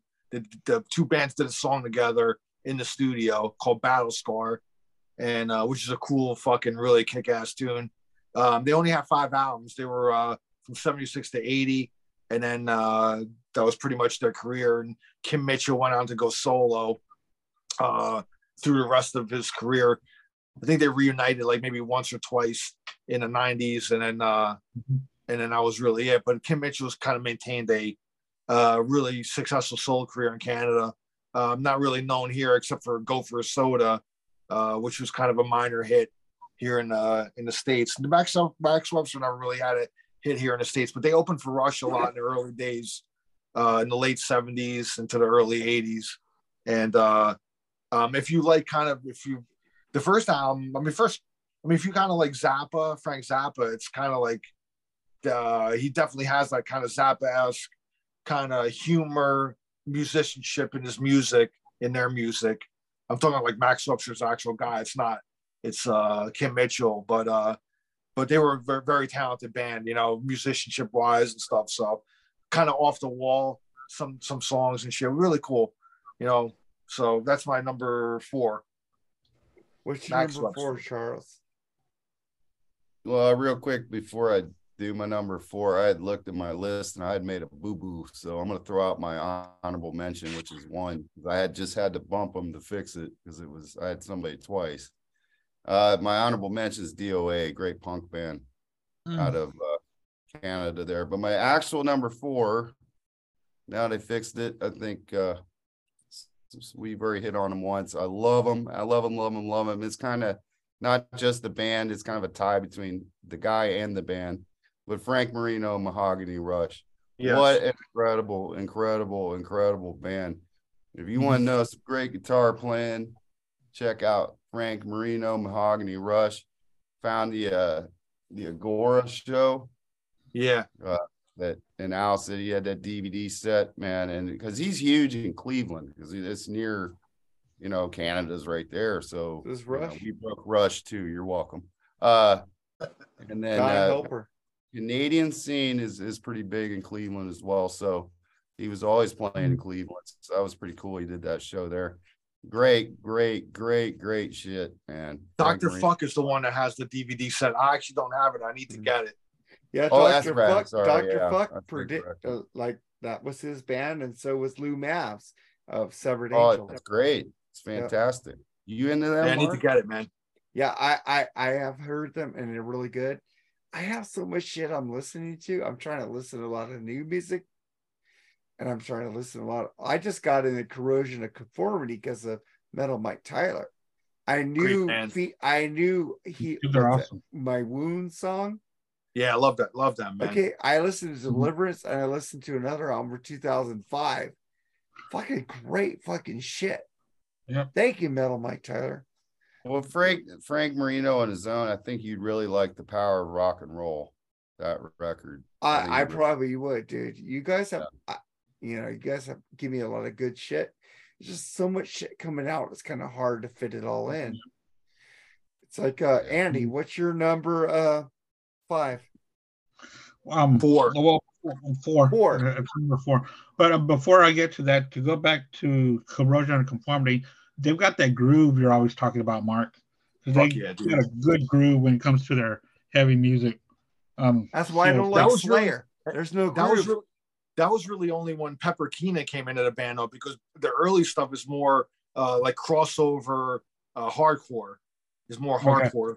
So like the early albums um, are pre Pepper Keenan, uh, Woody Weatherman. They were only a three piece. Woody Weatherman was actually the leader, and uh, they were more hardcore punk. Actually, I haven't Okay. heard that That- yet. I started with Deliverance and went to the 2005 Yeah. album. if you're Yeah. if you're more into like the groove, like Sabbathy kind of Yeah. sound, yeah, Yeah. you're gonna from Deliverance. I Deliverance. was going, on, this is like. Sabbath fucking love on this shit. I was It's like Yeah. Sa- it's like Sabbath and Southern rock like mixed Yeah. together, man. really you know, cool.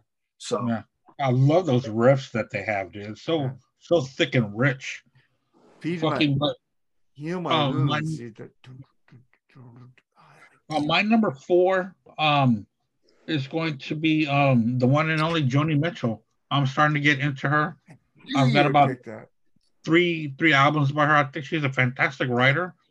Um, but you really do need to be in the mood for it. You can't just put on a Joni Mitchell. You gotta If if you're Yeah. Neil Young nut swinger, if you did pick Joni Mitchell out, Andy, I would have been upset with you. I don't not swing on anybody, but You I do like love Joni Neil Young. Come on. yeah, but I don't nut swing. Yeah, I do. I'm a rush nut swinger. So go ahead. No, but that's it. I'm Joni Mitchell. So J- That's my uh, Jerry, you're next, right? What's your number Yeah. four? fucking great metal band, Voivod, dude. You got to have them on your list, man. Uh, one of the best thrash rock bands ever, man. I mean, War and Pain, great fucking record. Nothing Face, uh, fucking Angel Rat. I think I picked that album on our 91 show that we did. Um, I think the singer is the only original member left. They've gone through a ton of members, I think. I'm not 100% sure. Al, you probably know that. Am I right about that? Piggy's Piggy was the one that died. Okay. So I know they was- all use like they all use like names like Snake and all that shit. I can't think of their real names at the moment. But uh yeah, I mean they're a great metal band, and that's one I'm gonna suggest probably later on the freeform show that we do, one of their albums. So uh expect that, Marc. I don't care, dude. I I ain't a Hey, you like Metal Church? I don't know if you've never heard of Metal Church. Yeah, I never heard of Metal Church till we did that review. That What? amazing. Whoa. Really? Yeah, And Great you love fucking- metal. yeah, I hate But metal, what- right? what number early on there? I was what four? Yes. yeah, four. That's my number four. Dude. All right. So my number four is fucking uh, honeymoon suite. Just remember seeing band, uh, Good fucking band. And thank you for turning me on to their later stuff. I got a new girl now. Fucking Big feel hit it here in America, man. Bad Fucking they- attitude. They, did this the title track for Lethal Weapon on Racing After Midnight. Oh man. That oh, that was them. dude, they still make they I never did the song Lethal Weapon. I never knew that. Yeah, they were the title track of the first movie where love is the lead is a ballad, power ballad, but it's fucking good. I, I love fucking the guitar player is so fucking good in that band. I don't remember his name right now. Uh, Johnny D, I don't know. Fucking great guitarist that nobody talks about. Fucking, I love me some Honeymoon Suite. I always try to play them for Marc Dolly. He loves them. I too. agree with you. That was one. That was one band, later, later, later album band that you turned me on to that I really like. Yeah, I love Honeymoon Suite. And then we get to our number three, Al. Number three is going to be Neil Young for me. Um, I remember being a young kid, and my older brother had Live Rust on vinyl, man, and he would play that over and over, dude. And I was like, really like, wow, man, it's, it's like heavy, like just dirty and grungy and just real fucking cool, man. You know, like, uh, and just so many classics on that live album. That's another live album that should be in everybody's collection, in my opinion. Um, I mean, his catalog is just so vast. He's touched on so many different styles, and uh, Mhm. but I love like that kind of, um, you know, that that period of like you know, Rust never sleeps, and kind of before that, like the the '70s stuff really is my wheelhouse with him. You know, I mean, I know he's done great stuff after that, but I stick to that '70s stuff because that's what my older brother played, and to this day, it's, that stuff is just timeless. You know, uh, so Neil Young's my number three. I know Andy's gonna touch on him pretty much. Well, if he doesn't, I'll be pretty much. well, if he doesn't, I'll be very disappointed in him. Yeah, I'll, right. leave, I'll leave I'll leave the rest of the explanation for, to him. Charles, what's your number three? Oh, this one might be a shocker, maybe. You know, being that I'm Mr. Elitist, but I got my first real six string, wrong with that at all. five and dime. Bryan Adams, baby.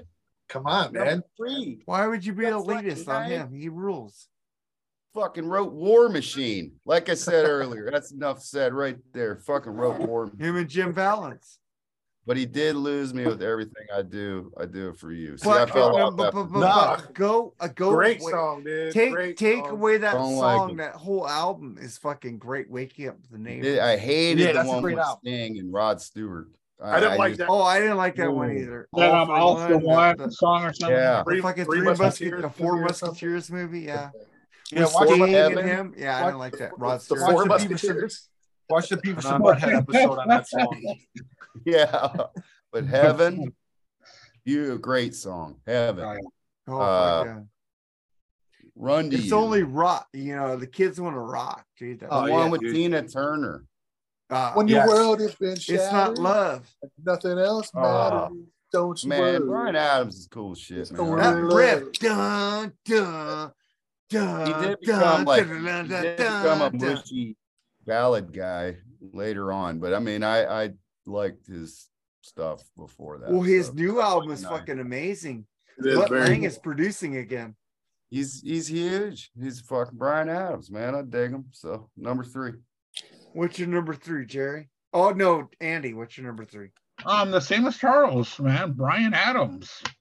That dude is awesome, you know. Um, the summer of '69, such a great track. You know, Run to You.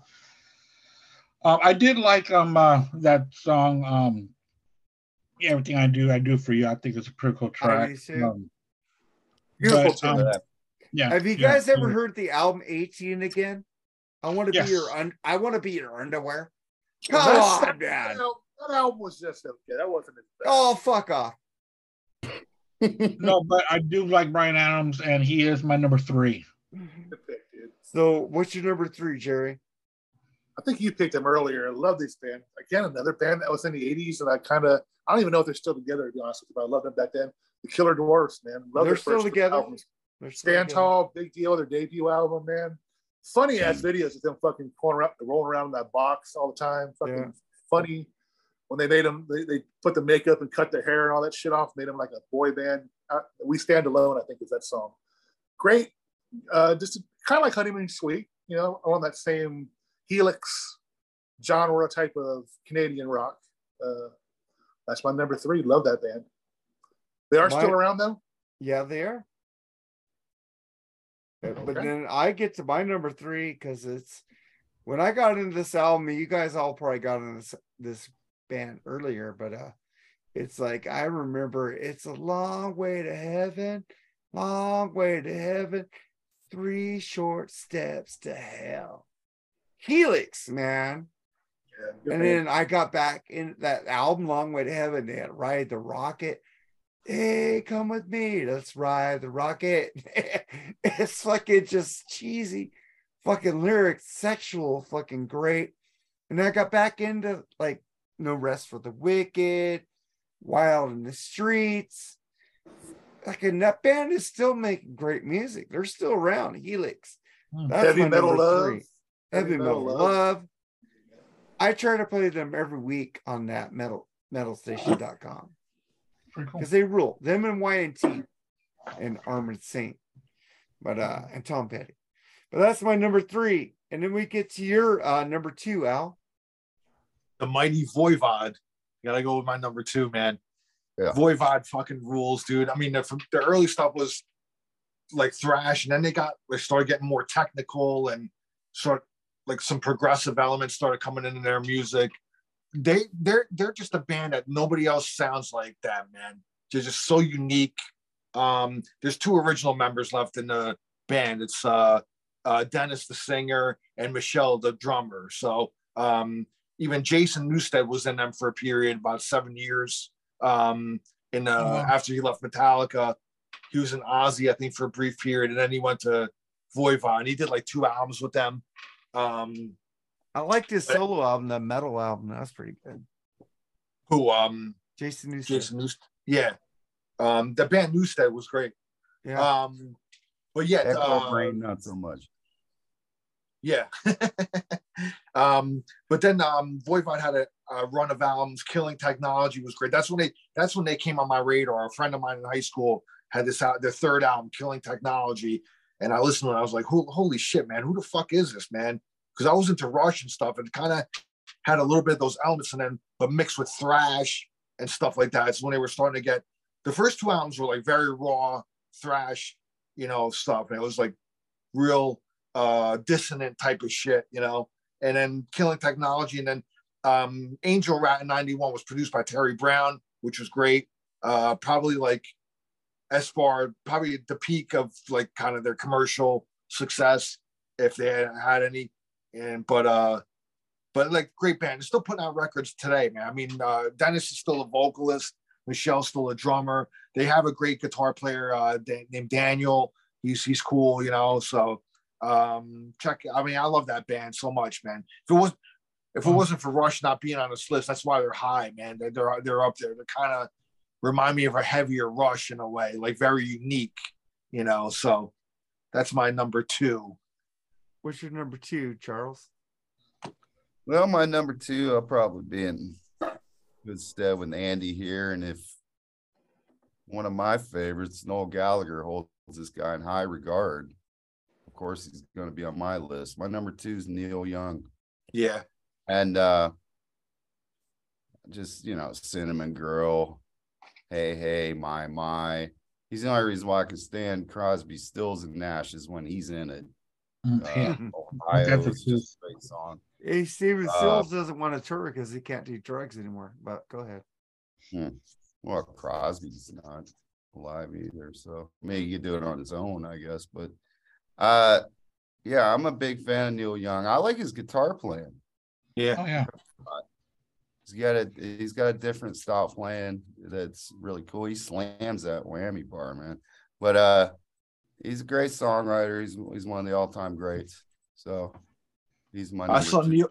I saw Neil Young and Crazy Horse like ten years ago. Man, they played here in New York, and I had never seen. Uh, I had never seen Neil Young with Crazy Horse. I saw him solo when he would do that. uh What's that festival that he does, Andy? Um, The Uh, bridge what's that? on the bridge festival or No. um oh no wait a minute you, Everybody does the um, bridge. live aid Live. Farm Aid. Farm Farm Aid. Aid. Farm Aid, Farm yeah. Aid. So, so I saw him solo on that, but I saw with Crazy Horse ten years ago, and it, they just jammed, man. It was just fucking unbelievable, man. They still they rocked, man. It was so good, and like Charles says, guitar playing is just like it's really cool, man. I love his style, man. You know, Yeah. so got good one, Charles. So what's your number two, Andy? Uh, my number two, um, the first five albums by this band is fantastic. I love it. Um, Bachman Turner Overdrive is my number two. Nice. That that band's so fucking badass, man. It's like one great jam after another. You know, even though their songs are are a little bit shorter than a long jam, but still, dude, their playing is just fantastic. So Bachman Turner Overdrive. What's your number two, Jerry? This is actually a, a kind of a newer thrash band, but I really love them. Um, I, I mean, I still love them actually, but they call it Three Inches of Blood. No, yeah, I heard of them. Fucking great band, man. Advance and Vanquish, man. Listen to that fucking album, dude. It'll blow your mind away. It's not really death metal. It's, it's like thrash heavy metal. Um, a great song, The Ashes of Evil, fucking great song. Deadly Sinners, great song off that album. Recommend them highly if you've never heard it before, man. That's my number two. My number two is like uh, the first tape I ever stole from fucking Sears and Roebuck Company. fucking Bryan Adams cuts like a knife. fucking That's like a knife, that man. Fucking tape. one. Of course, he did my number two. Reckless cuts like a knife. His first album, Waking Up the Neighbors. His newer albums. The guy can still write good songs. He even sang with what Scary Spice. That's Fucking on a day like today. okay. Well, that's not Yeah, my- dude, that's a great album too. Fucking, I I haven't heard a bad Bryan Adams album ever. Hmm. So Bryan Adams is my number two, and he is touring the United Yeah. States, fucking America right now. Jerry, didn't you get tickets? Yes, I do. It's still coming in the week after Rocket Pot. Why wouldn't you? Joan Jett's opening because she opens for everybody. Joan Jett fucking opens up for everybody. I must have She seen her like opens for 10 times opening up. But I would get tickets, but I want to see U2. Why? in I'm sorry. I would go see U2 as well. You two going- fans they're- are they're doing a- just as bad. They're doing the bad. Vegas thing, right? Yeah, they're doing the Sphere, dude. It Achtung has- Baby, I think is what they're doing too. They're doing Achtung Baby. I love that Yeah. fucking album, man. Yeah, but Enjoy. Larry, Mullen, Larry Mullen isn't going to Oh. be drumming for them. Yeah, Larry Mullen's not Yeah. gonna be drumming, but he gave Right. his blessing to have that fucking Swedish drummer or whatever he is. To come Dude, in that band had never changed anybody since No. That is true. That is true, that Andy. band Good has point. so much integrity, more Yep. than Kiss ever had. Oh, Insane. please go to number one. I will go. to- my number one, Al. What's your number one, Al? I love you too. So fuck off. The one, the one and only Frank Marino and Mahogany Rush. Got to be my number Awesome. one, man. Oh, yeah. Um, I saw Frank Marino like about 13, 14 years ago here. He played at club called BB Kings here in New York City. Um, I sat down, sat down at a table with a friend of mine. Uh, we took the train in and stuff, and started playing, dude. And as the fucking night went on, he got just got better and better. And I had to scrape my jaw off the floor at how fucking good this guy was. Seeing him up close, personal, you know, up close and personal, man this guy just was jaw droppingly good and i can understand i just nobody knows nobody more people Did you should get know a about picture this with guy. him? no i didn't meet him Ah, um that's sad. but I wish I picture of did. everybody. i wish i did um but he you know a couple songs into the set he was like um just hang in there you know it's gonna be a long show the fucking show was like three and a half hours man Yeah. you know. And by the two and a half hour mark, my friend was like, "Dude, listen, I'm I'm gonna, I'm gonna go because when we took the train and he lives right across from the train station here in New Jersey, so he could just hop off the train, just walk across the street to his house. So he's like, "I'm gonna take off, man." I'm like, "I'm not leaving, so I'll just go home later," you know. And I had to see the rest of the show, man. I did, this guy just blew me away, and I'm glad I got to see him at least once because I know now he's retired. He's not touring anymore he has like some sort of unspecified, I guess, illness or something. I don't know what's going on with him, but um, but I, I should just if you're just gonna have one thing by him, you gotta have Mahogany Rush live, the live album from '78. It's just like jaw droppingly good. I mean, most bands killer albums in the '70s were live albums anyway, so Yeah. this is like this just shows off his talent and uh and then you know just get other studio stuff after that man i mean he deserves uh, for me he deserves my number one so mahogany rush frank marino i hope he's going to be all right What's your number one, Charles? Well, Jerry's gonna love this one here. I guarantee it. I and I ain't apologizing for it. My number one is Alanis Morissette. Oh shit. What Wow. a great songwriter, Mhm. tremendous songwriter, great run. I agree. i agree too Oh, you agree when he says it. When I say it, you laugh at me. No, I said I can't. It's like Noel Gallagher or Oasis. I can listen to a few songs at a I'm just time. fucking with you. I just stop. Sorry, Charles. Yeah, Sorry, ahead, Charles. Charles. She's she's she's an incredible artist, man. I mean, for real. She had a great, great run. I yeah, I was aware of the new album. I I didn't really listen to it. I'm not interested in it. W- One comment. I think thank she is the one that gave Taylor Hawkins his start. Yeah, she was. So He was in the video. You ought to know. Yep. And uh man, that song Ironic's great. And Uninvited. It's my favorite. that's a Oh. fucking great tune, man. tremendous. I mean, I mean, but again, I mean, it's I know it might be funny to put her over Neil Young. I I like her voice a little better than Neil Young. So it's just that I I listen and and she's a great songwriter too. So I mean, hey, whatever. I mean, without Rush and I- Triumph, that would be number one and number two. Yeah. That's the key thing you say right there. Songwriter. You don't see that anymore, man. It's, No. just, it's, it's a lost art, man. It really is. It's sad, actually. Yeah, and See, she's got a Jerry, voice How too. you talk, dude, you rule.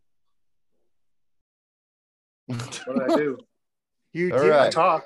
Oh, okay. You talk. You you have some Oh, great man. opinions, oh, big Oh, bitch. okay. So just All right, remember Andy. that. I'm so happy somebody agreed with me about her. So yeah, it makes me Yeah. I I agree with you. She wasn't on my list. It was on my wife's list. But uh Andy, what's your number one? Well, I think everybody uh, already knows what my number one is. Um, If even if, I'll be right even back. if Glass Tiger. even if Rush, right, even if Rush and Triumph were on this list, they Neil Young would still be my number one. Um, he's only number two to the Beatles, in my opinion, in my in my world of rock. Um, he's my number two favorite. They'll never change. Number one, number two will be Beatles, and then Neil Young. Uh, what can you say about him, man? He's you know, you never know what what kind of album he's going to come out with or what kind of music he's going to come out with. Um, the 70s was his bread and butter, which is true. The 80s, he tried a little bit too many different things, trying to find a niche. So, you know, one album is um, electronic, another one is rockabilly, another one straight country, another one is new wave. But um, in the '90s, he really came back to came back to his own, where they were calling him the Godfather of grunge, which I, you know, I don't like the term or whatever. But uh, when he came out with Freedom and Harvest Moon and a bunch of great albums in the '90s, and he continued that into the 2000s. I've seen him about five times. He's just one of he. Oh well, like I said, he's one of my favorites. I love his music. Um, the first album I got by him was Live Rust. Um, just like a couple of us, you know, Live Rust was our gateway to, to Yeah. that, that- yeah. that double live album. And you know, especially on that double live album, it touches on everything that he is. You know, he starts off with a with with a acoustic set, and then he brings out the horse, and you know, you hear mid tempo rockers, and then you hear his hard rock songs. So, um, very very influential in um, his music to different genres as well.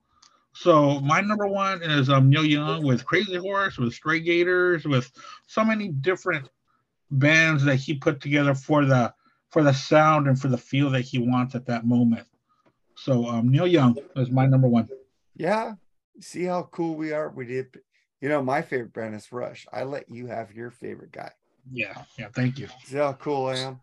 Very cool. Very know anything cool. So, But uh um, so just for that, um, I'm going to make Tom Cruise my favorite actor of all time. Thank you. thank God you should. Or Michael J. Fox. You're right there. But uh Jerry, what's your number one? I want to say something about I want to say something about Andy's pick. I remember I was on one of his first shows that I guested on, and uh, I don't know. I told him I'll probably be unpopular by saying this, but I can't fucking stand Neil Young. Remember that? Oh yeah. Then I went back. Then I went back and I listened to him again, and I'm starting to get back into him. So I have to thank Andy for that one because uh, Come on, this note's for you. Just no, I get it now. I I didn't I couldn't stand his voice, but I'm, I guess the order I get, the more I'm It's like different. voice. But uh, so I, yeah, Andy, thank you for that. I've been kind of slowly revisiting his catalog. So I'm just So that's your number one, Jerry? no, no, no, no, no, no. no. Oh, okay. I haven't I'm liked pushing too much. My number one, I Number think one's gonna be Loverboy. I know it. okay. I'm waiting. Show over. and. Show over. I said Loverboy already. I can't do them twice, unfortunately. Damn, do it twice. Um, anyway, I think this is going to be the only one that all five of us said. I think the great fucking Bryan Adams, dude, one of the best songwriters of our time, man. Cuts like a knife album. This time, straight from the heart. Fucking reckless, dude. One night love affair. Wow. Somebody, heaven, chock full of fucking hits. Oh yeah. Uh, waking up the neighbors, man. Charles' favorite song. Everything I do, I do a few. However, I, did, I think it came out on the Robin Hood soundtrack. It came out. That was a bonus track on that album. So, whatever. But anyway, but it had uh, uh fucking can't stop lots of this thing we started. Uh, Yes. fucking break tunes, man. fucking great songs. man. you know, Charles said, he Packing, wrote, packing you in, dude. and even the, Hey, honey, I'm Even the Yeah, old rock and roll hell too. Into I the Fire, man, which is a, a not, it wasn't a very successful. Into the for him, Fire is my favorite song album Into by the him. Fire, It's so Heat of the. Night, Heat of the Night is fucking great. In the heat of the night, they'll uh, be coming around. And I think he's the only one that all five of us, I think, mentioned. I think. Yeah, I saw him on that tour on the Heat of the Night. Uh, great fucking album, man. But yeah, I, I, I agree with Charles. I didn't like the fucking Rod Stewart Sting. the Hooters opened. Um, but They I, wrote rock and roll hell too. Oh yeah. on Oh wow, I like that Yeah. song. Yeah. You know, why is it He always started- have to go back to out- Kiss? his actual first couple albums were actually very disco-ish. If you listen to them, and I, hard to Kiss find. has Really? integrity. Yeah, This not very first one good. especially. Yeah, not very good. But uh, I mean, cuts like a knife. I I consider that his debut. This. That's like his start. Everything is all right. No, And this time, way. yeah, great. she's fucking gonna get away. Straight from the heart, beautiful fucking song, dude. I mean, the guy's a fucking talented songwriter, dude. So that's my number one. Well, my number one, people have already said this band because I don't have Rush, I don't have Triumph. This would actually be my number three group, Loverboy. Mike Reno can still fucking bring it. Unlike Paul Stanley of Kiss, Mike Reno, even though he's a badass, he can still sing live. Fucking Queen of the Broken Hearts, Turn Me Loose, Take Me to the Top, Tour Me Dangerous, which was a Bryan Adams song, which was actually called Loverboys with Dangerous. You got it coming to me, dangerous. What am I gonna do? Bryan Adams actually had that. If you have the Reckless 30th anniversary, it was called Reckless. It goes Reckless. What am I gonna do about it? Reckless. And What a am- fun fact. They fucking Lover Loverboy changed that to Dangerous. Took Reckless out, which was a good call. Yeah. Yeah, fun fact. Um, Mike Reno stole Paul Stanley's uh, headband from the Elder. Uh, era. Just like Paradise, that's your favorite one, huh? Marc? Oh, I fucking love Ann Wilson. That's a badass song. I soundtrack. love this. Mike Reno. love the great song. But the thing is, if you listen to that, doesn't it sound like almost paradise? yeah. Almost paradise. I'm sorry. I love No, gay people. No, You're good. that's that pre No, I never heard that before. You never heard it where it, it sounds like almost paradise. Nope, No. I never thought Listen it was to it that way at again. You will hear it. No, Well, now that you put that in my head, Jesus Christ. precox and this stuff. Precogs. Minority Report rules. My God, bitches. I knew you'd pick Loverboy number one. Fuck yeah, dude. Mike Reno could still sing. Only because Rush and Triumph were not allowed. So. Yeah. Yes, but they were. Well, that would that would have been my two one. That would have been my two one one too. So. dude. Loverboy has so much deep tracks. Prime of your life. Fucking dude. Over Neil Young? Oh fuck Yeah, yeah! I picked Alanis over Neil Young, but Fuck Loverboy no. over Neil Young. I love. You know, everybody likes. I think Loverboy gets made fun of because they're called Loverboy. Paul You are Dean. correct. Paul Dean is an amazing guitar player. Great guitar player, outstanding guitar. player. Loving He's every way better minute of it. Frank Marino. dude, loving every minute of it. That album, they have a song called Bullet in a Chamber. I love that fucking I song. like Loverboy. it goes, dude. Won't you do yourself a favor? I'm like a bullet in a chamber. I fucking If it love wasn't that for song. pesky Nirvana, Loverboy would still be tearing it up. Oh, fucking uh, fuck Nirvana. One chorus, one verse. My God. So that was our top 11 fucking Canadian bands or artists. Nobody picked Celine Dion. Nobody picked Glass Tiger. Thank You fucking did. God. You Picked You Glass did? Tiger. Oh, because I had to change it because fucking Stephen wasn't a real Canadian band. So fuck you, Glass Tiger. I hated that fucking song back in the day. Oh well, the thing is, is that that's why I had asked you that question was specifically because of Steppenwolf. Yeah, because I didn't pick Skid Row. Sebastian Bach is a Canadian. And I I didn't didn't, think- pick the band. I love the band. Well, the band was three fourths. I would have picked the band because, like, It most was of four fifths. Four fifths. Yeah, the band would have been up there. So fuck, Yeah. I picked the band instead of Glass Tiger. But uh, Coming a fucking, Too late now. Too late now, buddy. I coming know it's soon, too we're late. gonna now. do I had to top pick of Glass that. Tiger. Yeah, So- you are put Glass Tiger in your top five. Oh my Yeah, god. man. No, God. no, no, no Damn, moment. dude. because I had to go by my rules. I had to switch. Yep. I But I'm the one that Them has it on rules. See, you go like me and break them. You could have kept what you had, but I just that's you. You love them rules. So coming soon though, folks. Someday down the road, top 11 English bands without the Beatles and Stones. Ooh, that's gonna be Ooh. easy. That will be easy. That will Boy, be you so- can't. That's You, easy. boy, I don't know, know. because you you left out Zeppelin. Shut up, Marc. Don't give him any. You can, no, because Jerry, you picked Zeppelin. You ah, have to take the Okay, the yeah. no Beatles, Beatles, Stones, and Zeppelin, Zeppelin. Sabbath, King. no, I'm doing. I, I or Sabbath. top- You can't have Sabbath in there either. Floyd. Or Floyd. No Judas Priest, no Iron Or Maiden. Floyd. Basically all of England.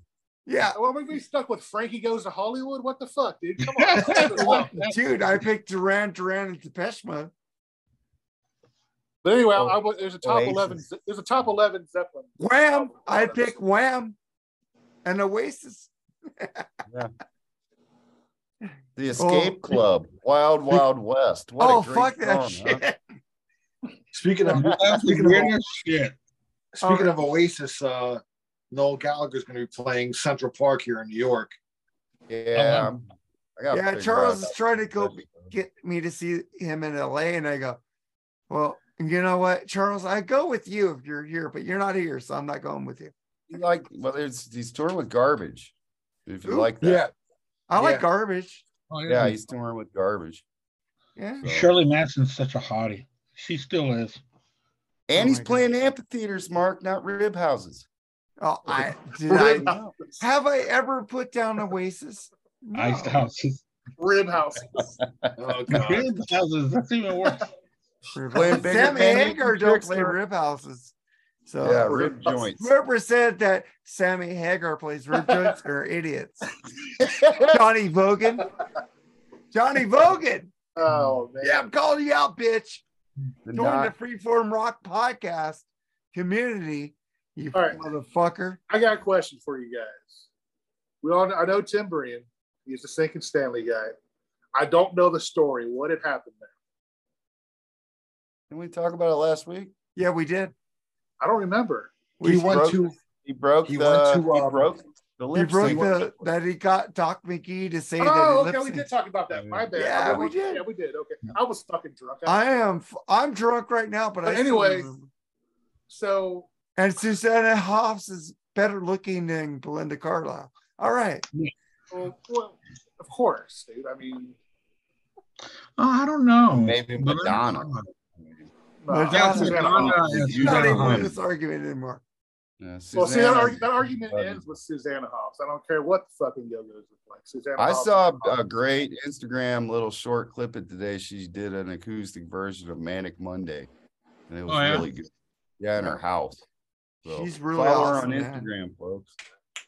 She still got that voice. Yeah, she So- does. But uh, Did we talk about? Did we talk about that last week? I do not remember. we did.